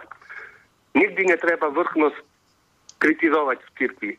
Tak, keď vy ste kniazy, vy by ste nemali kritizovať biskupov. Všetko je Božia skúška na ľuďoch. Aj v kostoli, keď sú zavreté, do kostola nechodíme, pretože sa tam ukazujeme, do paláca ideme, doma sa dá modliť ja sa modlím viac, keď som chodil do kostola. Za chvíľu ide milosrdný ruženec za dva minúty, budem sa modliť. Prepnem vašu stanicu a budem počúvať. A netreba kritizovať biskupov, netreba ne... Každá doba má svoje, všetko prejde a to, tí, to sú veriaci zostanú a ktorí sú len takí na, kde sa len ukazujú, tak sa ani nemodlia, ani sa nemodlili. A počas toho roku, koľkokrát som chcel ísť na svetu spoveď, Nikto ma kniaz neodmietol. Každý mohol ísť. Ďaká Bohu aj za váš Nemuseli v kostole stovky ľudí, ale pekne sa dalo všetko riešiť. Tak ja by len toľko som mal. No ďakujem Bohu, že 3 hodín. Pánu Bohom. 3 hodiny sa idem modliť. Keď kritizujeme, tak treba rozlišovať, či to je nenávisná kritika, ktorá chce rúcať, alebo konštruktívna kritika, ktorá chce budovať. Takého pána Vigana za niečo pochválim a za niečo, keď už to prestrelil, ho kritizujem, hoci arcibiskup. A robím to s láskou a robím to ako ukážku pre všetkých poslucháčov, že takáto kultúra na Slovensku dlho nebola a to je chyba, že to my nevieme. My už keď potom kritizujeme tak, že potom nenávidíme a nadávame. Pretože inak to nevieme. Nikto nás to neučil. Čo povieš, Ľubo? No tak eh, hneď na prvom církevnom sneme v roku 70 v Jeruzaleme sa pohádali svätý Peter so svätým Pavlom. Však to máte v skutkoch apoštolov. Nebudem to teraz rozoberať, ale Pavol kritizoval hlavu církvy Petra. A prečo ho kritizoval? No lebo miloval církev. E, veľmi sa mi páči ten e, citát od Jozefa Mikloška v jednej z jeho mnohých kníh, že milujem církev a preto ju kritizujem, lebo chcem, aby bola Kristová. No, Takže tu nejde o kritiku osobnú, tu ide o evanielium.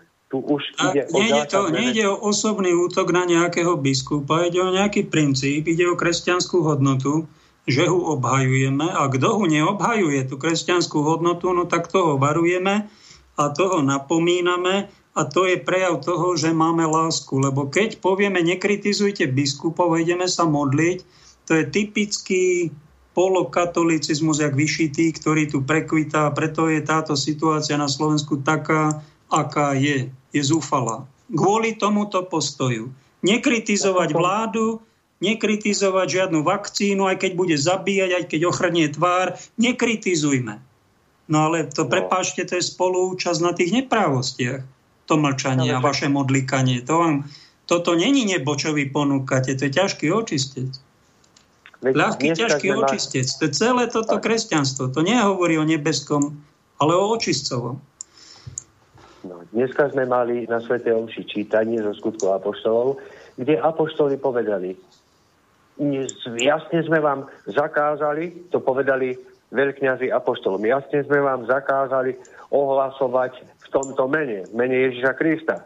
Apoštoli im s odvahou povedali, viac treba poslúchať Boha ako ľudí. No, a páni biskupy sú ľudia, alebo sú bohovia? No sú ľudia však. Takže, e, no, takže e, tu je ešte aj jedno zbožné, zbožnejšie napomenutie odo mňa, z mojej strany. Je tu ešte zbožnejšie napomenutie pre našich pánov biskupov. Mlčať ako svätý Páter Pio. On mal zakázané slúžiť verejne omše. Nikto mu však nebránil pristupovať k sviatostiam. Na rozdiel od súčasnej situácie, to vám poviem, hneď vám to poviem o tej Veľkej noci tohto ročnej. Žiaľ, ostalo len pri tej výčitke predsedu konferencie biskupov Slovenska, pána arcibiskupa Zvolenského, adresovanej vláde, že už je to neúnosné. Neúnosné je však dovoliť, aby sa církev stala handrou. To je neúnosné. A neúnosné je, ako ľudia žijú. Platte s plačúcimi, radujte sa s radujúcimi. A ten pán Ježiš plakal s plačúcimi a radoval sa s radujúcimi a nebol izolovaný, nedržal sociálny odstup od ľudí. No a teraz, teraz ma môžete začať šíbať po tomto mojom antre, milí poslucháči. No. Tak nikto im nebránil, aby boli sveté omše na lúke. Bránil im v tom niekto, alebo kde si v lese. Prečo taká výzva neprišla? Sú niektorí no. kňazi, ktorí slúžili počas Veľkej noci, ale tajne. No. Tajne boli aj poudávaní všelijako, aj policie prišli a pokutovaní. No a prejavili nejaké hrdinstvo, pretože to není normálna situácia zakázať kostoly a sviatosti. Však to je vyslovený satanizmus, toto taký príkaz. Však toto není ebola, toto není to... pandémia, kde by hynuli tisíce ľudí denne. Však to bolo treba povedať. jasne povedať, ako to môže dirigovať nejaký Matovič, ktorý nemá medicínske vzdelanie, šéfuje tomu Bill Gates, takisto nemá medicínske vzdelanie. Tu ide o prašivý biznis celoplanetárny. Toto oni robia. To treba kritizovať, karhať, otvárať ľuďom oči. Však to je podvod od začiatku. Netopierí podvod. To dirigujú bankári a nie lekári. Lekári sú na posmech. Sú obete toho všetkého aj zdravotníci. Aj to pán Vigano mal povedať, nie ich napomínať a karhať jednej strany, ale za spoluprácu, ale to, že však to je zneužitie zdravotníctva, toto, však to sú vrahovia, čo ten vírus vypustili s celkom zámerom zmanipulovať tú celú planétu. A nehorázne sa od, o, aj do cirkvi obuli, aj do kresťanstva. Bratu, povedz niečo na záver a dáme ešte druhého hostia. Už máme po tretej hodine, ešte aby niečo stihol tri... povedať. Ešte som mal dva body a síce no, Veľká noc, uh, keď trpí jeden úd, trpí s ním celé telo. Áno, a my sme údami církvy a hlavový Kristus. Počas slávenia veľkonočného trojdňa, Zelený štvrtok, Veľký piatok, Biela sobota, som s hrôzou zistil niekoľko faktov. Prvotná církev vyšla z katakomb za cenu krvi mnohých mučeníkov. Oni sa schádzali v podzemných pohrebiskách v Ríme, v katakombách, na hlásaní slova a na lámaní chleba. To bola obeta Kristova s rizikom prezradenia, udania alebo aj smrti. A my sme slávili tento rok svetú omšu na utajenom mieste s rizikom prezradenia, udania, prenasledovania, ale v slobode Božích detí. Keď som sa pýtal prítomných ľudí, kto pôjde na sveté príjmanie, nech zdvihne ruku. Zdvihla sa jedna ruka. A keď som sa pýtal ostatných, prečo sa nehlásite, Povedali mi, že už vyše roka nemali možnosť ísť na svetú spoveď. Tak ten poslucháč Matej, ktorý telefonoval, Bohu vďaka, že bol na svetej spovedi, je dôchodca. Ale tí, ktorí pracujú, a ešte ak majú takého pána Farára, ktorý sa ani neukáže, nechce menovať, no tak oni vyše roka nemali možnosť ísť na svetú spoveď. Uvedomujete si, aké škody na spáse duší sa tu páchajú? To sú nekonečné ško- škody, za ktoré sa bude niekto pred Bohom zodpovedať. Druhé, prítomní na tej svetej omši, na utajenom mieste, zabudli storočné omšové piesne, lebo už rok nemohli sa stretnúť na svetej omši. Zabudli štruktúru bohoslúžieb, napríklad cez sláva Bohu, cez sláva Bohu na výsostiach si sadli Uvedomujú si kompetentní, že spolupracujú na strate duší? Už druhý rok, už druhý krát cez najväčšie sviatky našej spásy nechali sa izolovať od ich zverených duší. Ťažko je pre mňa pochopiteľné, že zabudli všetci na poslanie, ktoré sme dostali pri kňazskej vysviackej paľko. Aj ty, aj ja, aj každý že budeš strážcom a hlásateľom Božích tajomstiev.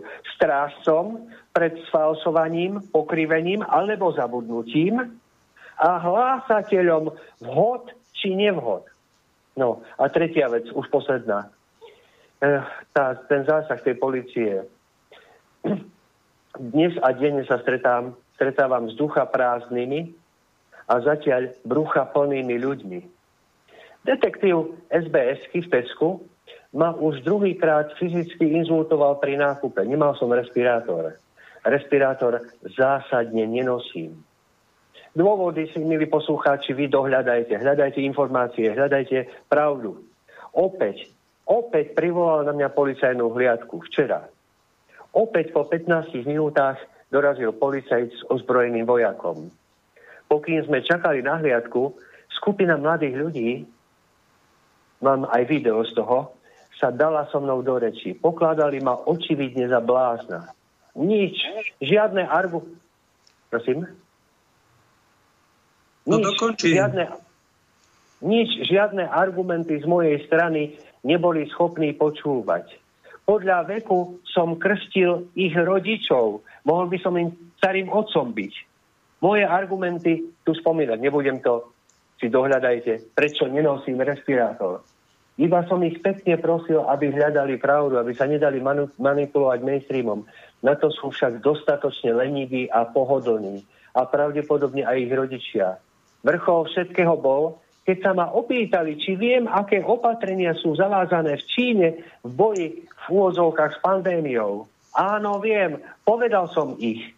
A oni to značením prijali ako víťazstvo nad pandémiou. Značením prijali svoje otroctvo. Povedal som im iba, radšej umriem slobodný, ako žiť v otroctve. Na čo sa mi vysmiali? Bolo evidentné, že si volia opačne. Žiť za každú cenu aj za cenu straty slobody. Tak toto je naša mládež. No bratu, ďaká ti za tvoje varovania, za tvoj príspevok, za tvoje myšlienky podnetné. Tak sa rozlučíme a dáme ešte pán redaktor, pán Ehm, Peter Breží, prosíme, vytočte nám ešte ďal druhého hostia Janka z Bystrice. Ďakujeme. Drž sa, maj sa. Tuto ešte ano, prečítam ano. príspevok zo Štefana miesto pesničky zatiaľ. Dobrý deň, na internetovej diskusii sme sa bavili o dianí vo svete a na Slovensku a jeden kamarát povedal, že keby Boh konečne vzal všetkých veriacich do neba, ako všetci to chcú, nielen kresťanov, tak by na svete zavládol pokoj a mier. Aj keď to bola nadsázka, musel som sa zamyslieť, kto vlastne tvorí zlo, kto sa na ňom zúčastňuje, kto ho schvaľuje a kto sa tvári, že ho nevidí. A uvidel som tých tzv. veriacich s veľkým B a uvidel som aj ich tzv. vieru s veľkým V. Čo poviete, pán Pakluš? Mám pomílené videnie. No tak keby, bolo, keby nebolo, keby boli by sme v nebi, snažme sa robiť tak, aby sme si to nebo zaslúžili a neviem, či sa do neba niekto dostane, keď si neprejde svoju krížovú cestu. Máme tam druhého hostia. Janko, si tam? Áno, ahoj, Palko. No Serus, niečo si chcel doplniť z minulého týždňa, tak nech sa páči. E, dobre ma počuť? Dobre? Počujeme ťa výborne. Ja trošku slabšie, ale nevadí, no. Dobre.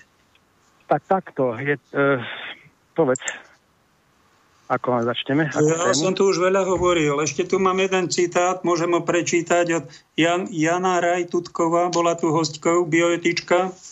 Do Lidlu bez testu, do kostola s testom na toto církev pristúpila? Pýta sa rozhorčenie 105 komentárov a medzi nimi Radoslav, ďalší náš host církev je neviestka, s ktorou ten druhý manžel pekne zametá, výkričník.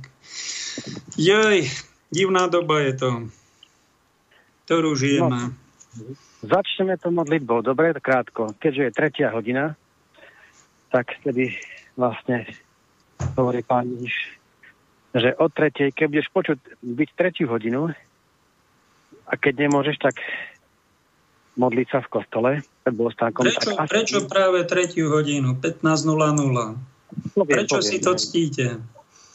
Poviem, poviem. Ctíme.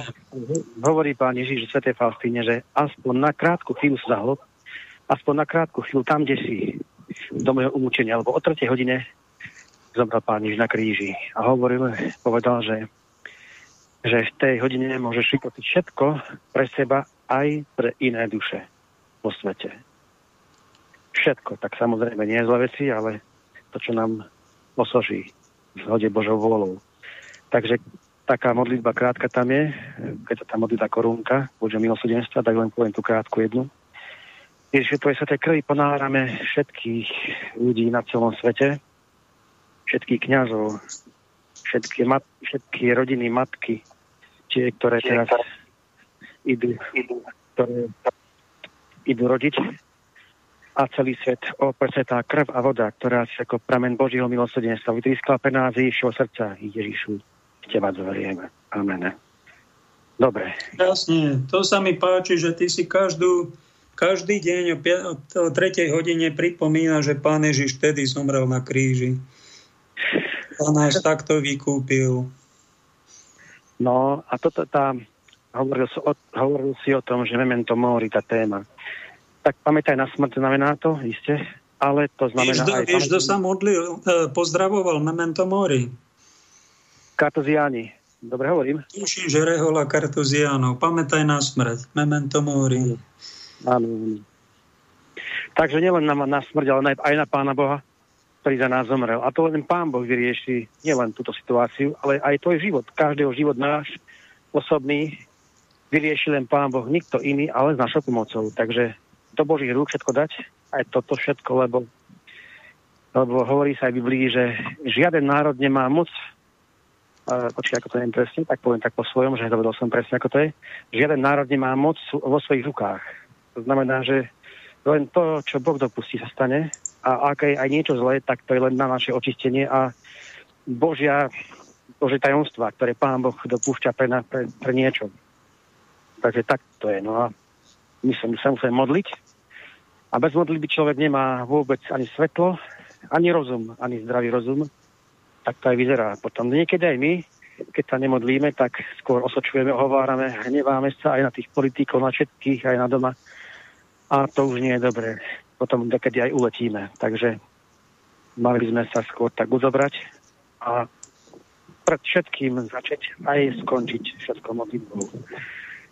Teda, Myslíš si, Janko, že tuto pán poslucháč povedal, Matej sa tuším, že nemáme právo kritizovať biskupov, ani tých našich slovenských, ani nikoho, že musíme len byť, že úcta vlastne k biskupom je iba poslúchať a byť ticho? Keď, keď niektorí z tých biskupov boli takí, že žehnali aj komunistom napríklad, to máme byť ticho aj vtedy? A boli biskupy, ktorí sa vzopreli biskupom a išli do väzenia tak tým aj zatlieskame, no ale týmto druhým, čo uh, hovorili, nech žije ešte to máme ticho byť? A iba sa modli? Pálko, ten pán hovorí aj pravdu v tom zmysle, ako ja chápem, že nemáme osočovať, lebo je umenie povedať pravdu, tak aby sme neublížili, neosočili, nemali hriech. Takže to je umenie. Napríklad Sveta Brigita, e, dokonca pápež robil nejaký, nejakú chybu za, za, za jej čas. A ona mu povedala, aj sa píše to v životopise, mu osobne povedala, že, no ako to poviem, tak, tak, pre, tak riadne prísno, povedal, že, že, si, že ty počúvaš diabla na pápeža. A potom sa spamätal, zobudil sa z toho a ďakoval jej, že vlastne takto. A tak akože ona povedala, ale nie nenávisti. Svetý Páter Pio napríklad, biskup robil, teda, nie, tak v tom filme to je, páchal hriechy, a dosť vážne hriechy. No a to všetci vedeli, aj farnosť. A novinár ho osočoval verejne vieš, ako to je. No a potom ten, potom vlastne pred ním povedal, že aký je biskup, neviem čo. A Svetý Páter ňu vylopol za, za ucho a povedal, že, že, to, že kto si ty, že súdiš biskupa. Kto si ty? No a ten novinár vlastne potom aj ďakoval. On sa aj obrátil Pánu Bohu, lebo to bolo také, také, také poučné pre neho. No a vlastne on, to chcem povedať, že ten Páter Pio, on vedel dobre o jeho riechoch a lepšie ako tí, ktorí, lebo videl, videl do srdca ale on, on vedel, takže on aj povedal medzi svojimi, lebo napríklad poviem taký príklad, že, že nie je dobre napríklad, keď napríklad manželia hovoria verejne alebo známym hriechy svojich manželiek alebo manželov. To sú osobné veci. A to je podobné aj v cirkvi. To sú také intimné veci. A ako treba povedať, toto by sa nemalo, to sa nesmie, ale nie osočovať. A to už musí každý vedieť podľa svedomia. No teraz mi povedz za svojho života, mali sme nejakú prednášku o tom, že by nás niekto kompetentný teda naučil kritizovať, čo to je teda to konštruktívne kritizovanie a čo nenávistné osočovanie. Ja si nepamätám takú prednášku, pretože svedci e, kritizovali aj pápežov. Dnes som do beda čítal, že kardinál Peter Pál Peter Pázmáň prišiel za mhm. pápežom Urbanom VII a kritizoval ho za 30-ročnej vojne, že pápež niečo rozhodol a, na, a urobil tak, že katolické krajiny prehrávali a katolická viera bola devastovaná. On ho kritizoval. No, tak... A to bolo v dobrom, že, že chce vieru ochraňovať aj celé kresťanstvo a ten pápež nebol hrdina, není to svetý pápež, tak to neboli len svedci, takých príkladov je histórii veľa, len tuto na Slovensku máme tak sme poznačení, to není submisivita, to je už hlúposť, že len mlčať. Keď idú Židia do plynu, iba mlčať? To nie, lebo je aj sedem hriechov priamých, smrteľných, a aj sedem hriechov nepriamých. To znamená, prvý hriechov mlčať, mať účasť na hriechu iných. E, prvý hriechu dávať súhlas, dokonca hriech netrestať. To je katechizme akože neprestať úvodzovkách napomínať. Tak. Takže tam je tých 7 bodov a to patrí k tomu. Pani hovorí, že človek sa bude zodpovedať nemá na to, čo nepovedal. Aj, aj nepovedal. Ja mlčať nemôžem. Tieže to. Ale tiež to, že ako, ako treba v hodnej chvíli, v hodnom čase a tak. Jeden z hostí tejto relácie tento týždeň, že sa pokúšal do, do Lumenu zavolať, 6 rokov tam nevolá, lebo niečo kriticky povedal a zase ho vypli, lebo chcel niečo povedať takéto, čo tu v tejto relácii je normálne. Chcel tam jednu vetu povedať, už ho vypli. A sa pýtam, či toto je normálne, takáto výchova veriacich, aby boli malé deti? No to nie. A keď sa niekto, nejaký chlap ozve nejako kriticky, tak ho treba hodiť cez palubu a vypnúť? Vyhodiť z blogu? Toto to, je to kresťanstvo? Však to je upalovanie v malom. Prepáčte. Však to je likvidácia niekoho, kto chce niečo povedať. Možno to aj prestrelí. Však pre, tak povedzme, že prestrelil. Ale nie ho znegovať úplne, zabiť v ňom to, čo chce povedať, ani ho nevychovať. Však to sú hriechy proti, proti ľudskosti, toto, čo my páchame tu. No. Vychovávame dostrašené stádo. A nie zrelú vieru dospelú. To sú následky toho, keď to takto robí niekto systematicky 10 ročia. Ja aj prepáč, skáčem ti. Povedz, ak chceš. Nie, nie. Tak uh, som, tak to som ešte dokončím. Že No, človek má žiť tak, aby bol v Božej prítomnosti. Nie je to ľahké, ale keď človek žije v Božej prítomnosti, nech robí čokoľvek, či je, či spí, či, či rozpráva, tak je to iné a viac človek sa tak aj kontroluje a uvedom, aj keď spraví chybu, hneď sa spamätá a prosí odpustenie Boha aj daj bližného, ak urobí nejakú chybu. Má také bdelé svedomie. No a toto treba si takto testovať, tú Božiu prítomnosť. A to sa dá len tak, že modlitba, lebo modlitba je čo? Nie len to, keď ja, ja aj keď pracujem, okrem modlitby normálnej, keď sa modlím, aj to je modlitba, lebo to je vlastne, ja som v Božej prítomnosti stále, Boh je stále s nami. A keď ja vypnem, vypnem Pána Boha do svojho života, a tak ja nie som s ním. A to je to, že, že toto, nám, nám Duch Svetý hovorí, čo je dobré a zlé to svetlo dáva každému. Každému, aj neveriaci. A to nie, no pamätaj na smrť. Veru, no to aj teraz. Napríklad ja som bol minule s takým jedným pánom. A tak som sa staral, som ošetroval. A, a ťažko zomieral, no. Proste videl som mnohých takto, čo aj umierali. A potom aj ľutovali, teda niektorí ani nehovorili, nemohli hovoriť, lebo mali, boli tak porí, že nemohli. Ale videl som na tvári, že na ich očiach, že už by chceli niečo povedať a nemôžu. Tak bol som pri nich, pri dvoch takých, a to sa modlil Boh, že 700 korunku o akorát. Ten šťastne umrel. Bol taký pokojný, jeho hriechy Boh odpustil. Lebo naozaj hovorí pani, že, že tvoje hriechy, že ak človek je hriechy svoje, hovorí, dokonca hovorí Fastinke, že aj keby si mala hriechy celého sveta, že pre nie je to nič. To je, to je tak, že celý hriechy celého sveta, to, je, ako, to je aká láska Božia, to je, to je nepochopiteľné. A preto je pre nás aj nepochopiteľné, že vlastne, keď hovorí taký niekedy pán Ježiš, vlastne hovorí stále pán Ježiš, ale pre nás to je také nepochopiteľné, že ja som vonku, a, že, že pán Ježiš trpí aj tých, že čaká na tých, aj na tých zlých, na tých, čo nám robia zlo, aj týchto, že to je také, že máme, máme žehnať, no. Aj Páter Pier hovorí, že ak nebudete žehnať svojich nepriateľov, počuješ ma tam, po, po, počuť ma? Počujeme ťa, počujeme, dobre hovoríš. Že ak nebudete žehnať svojich nepriateľov, tak Boh dopustí, že vaši nepriateľia budú vám, na, na vás pôjdu. A my máme ich žehnať, nemusíme ich boskávať, objímať, to nie, to pán Boh nechce, ale nevrátiť im to, nepriať im zlo. Aj keď nám takedy proste to nie je príjemné, veľakrát aj teraz, čo, čo sa deje, to je ako, ale proste na nich nič neostáva, aj to v rukách. A Pán Boh urobí aj takú vec, on to chce toto, hovorí sa Biblii, si myslím, že Syrakovcom, že, že ak Boh chce niekoho, ak, ak sa Bohu, Bohu páčia cesty niekoho, nejakého človeka, Boh zmierí a jeho nepriateľa, jeho nepriateľa s ním že ak sa nejaký nepriateľ obráti, tak to, je, to, bolo, to, to by tak, také pokánie robil. Mária Magdalena, veď to bola, prevyšovala všetkých tam a aj poštolov, hej. Bola hriešna. Čím viac hriešný, tak tým viac si uvedomuje Božiu lásku, dobrotu, hej. A aj pokáne robí, to je vidno. Dávid takisto zrešil, také pokáne robil. Boh ho odpustil a ešte aj keď mal odpustené, plakal a ešte potom. On plakal celý život, ale už nie zo zúfalstva, ale z tej lásky Božej, z toho všetkého. Tak toto je to, že všetci sme hriešni, všetci. Aj oni, aj my. A mám si pokáne robiť, aj za nich pokáne robiť a prosiť odpustenie. A hovorí, že... Dar Boží, keď dokáže niekto posielať dobro v duchu, Hej. Tomu, k tomu robil nejaké veľké zlo. No na to, to sa ťažko do toho siliť. To je nadprirodzený Boží zásah asi. To je už niečo nenormálne.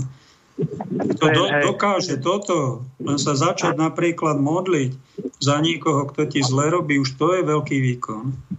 To je sila, to je sila. To, ináč ten človek, ja som to tak s Božou pomocou, no akože zažil raz, keď tak ja som vám nevedel, že ako som to mohol dokázať. Ja som sa, ale to preto, lebo som sa modlil predtým, je Božia milosť, že mi taký človek ublížil veľmi, naozaj, a nie raz. A ja som ho žehnal, zvláštne, ja som nemal vôbec nenávisť. Ja som akože, úplne som ešte, aj mohol som urobiť právom, akože, ale nič. A mal som pokoj. A, a tí, pokoj... ktorí ťa prišli napadli ťa, prepadli ťa v byte a inzultovali ťa, aj tým si dokázal odpustiť. Som videl, aké máš modriny. Bože. To, to, ani to nie je. Po ľudsky to sa nedá. To, to, to absolútne. A ja hovorím, že ja som, Pane Bože, to proste, to, keď sa stalo, tak ja som, ja neviem, ako to ani povedať, proste to sú také, také veci, že hovorím, že naozaj, keď človek sa snaží, tak ho tak každému tú Božú milosť pomoc, aby dokázal to spraviť. Viete, hovorí, že to už nie ani vy, to Duch Svetý vo vás robí. No a no, žehnal som ich, no akože ja som mohol na policiu dať, mohol som že aj mohli byť pasce, ja som žehnal, Pane Bože. To a na policii si povedal, že im odpúšťaš, či ako si to tam formuloval? No, ja som povedal, že no, to bola kriminálka dokonca, lebo to bolo, to bolo prepad. A ja, proste, to bolo, a, a nemali ani dôvod, ani nemali a proste, neviem, asi si pomenili dvere, no, to je jedno. Ale to chcem vlastne povedať, to je taká aj dlhá história. No, že ja som povedal takto, pozrite, nedám žiadne, žiadnu šťast, šťažnosť a napíšte, že opúšťam do zápisnice. Mene Božom. Ja sa Je, no krásne, Janko. Ďakujeme ti, blíži sa nám záverečná, e, záverečná 15.29, tak ešte by som mal poďakovať Kamilovi a Jánovi, mojim sponzorom a tí, ktorí ma ochraňujú, aby som dôstojne si mal začať kúpiť potraviny. Kto vie, či si ich kúpim, keď pôjdem bez testu do nejakých potravín. Ďalšie informácie nájdete na umeniežiť.eu a od Jozefa máte spirituálny kapitál.sk. Tam máte viac info. Janko, ak chceš, povedz, ty máš tiež dva weby a veľmi veľa materiálu, kde si ťa nájdu ľudia a skončíme. Dobre, keby niečo, tak potom zapoviem aj, keď by mal záujem. Ale, ale to, tá stránka, čo mám, je, volá sa, keď si tak dobu Ježiš Mária spolu, tak si vyhodí asi tri stránky, aj viac. Tak tam sú také, no, také informácie, dobre, to bude chcieť aj videá, aj texty duchovné. Ježiš Mária, Janko tam má bohatý materiál, kto chce byť veľmi svetý, tak sa tam dočíta inštrukcie. Ďakujeme pekne vám za počúvanie. Požiadaný eh, zevyšok eh, dnešného dňa. S Pánom Bohom. Pánom Bohom. Táto relácia vznikla za podpory dobrovoľných príspevkov našich poslucháčov. I ty sa k ním môžeš pridať. Viac informácií nájdeš na www.slobodnyvysielac.sk Ďakujeme.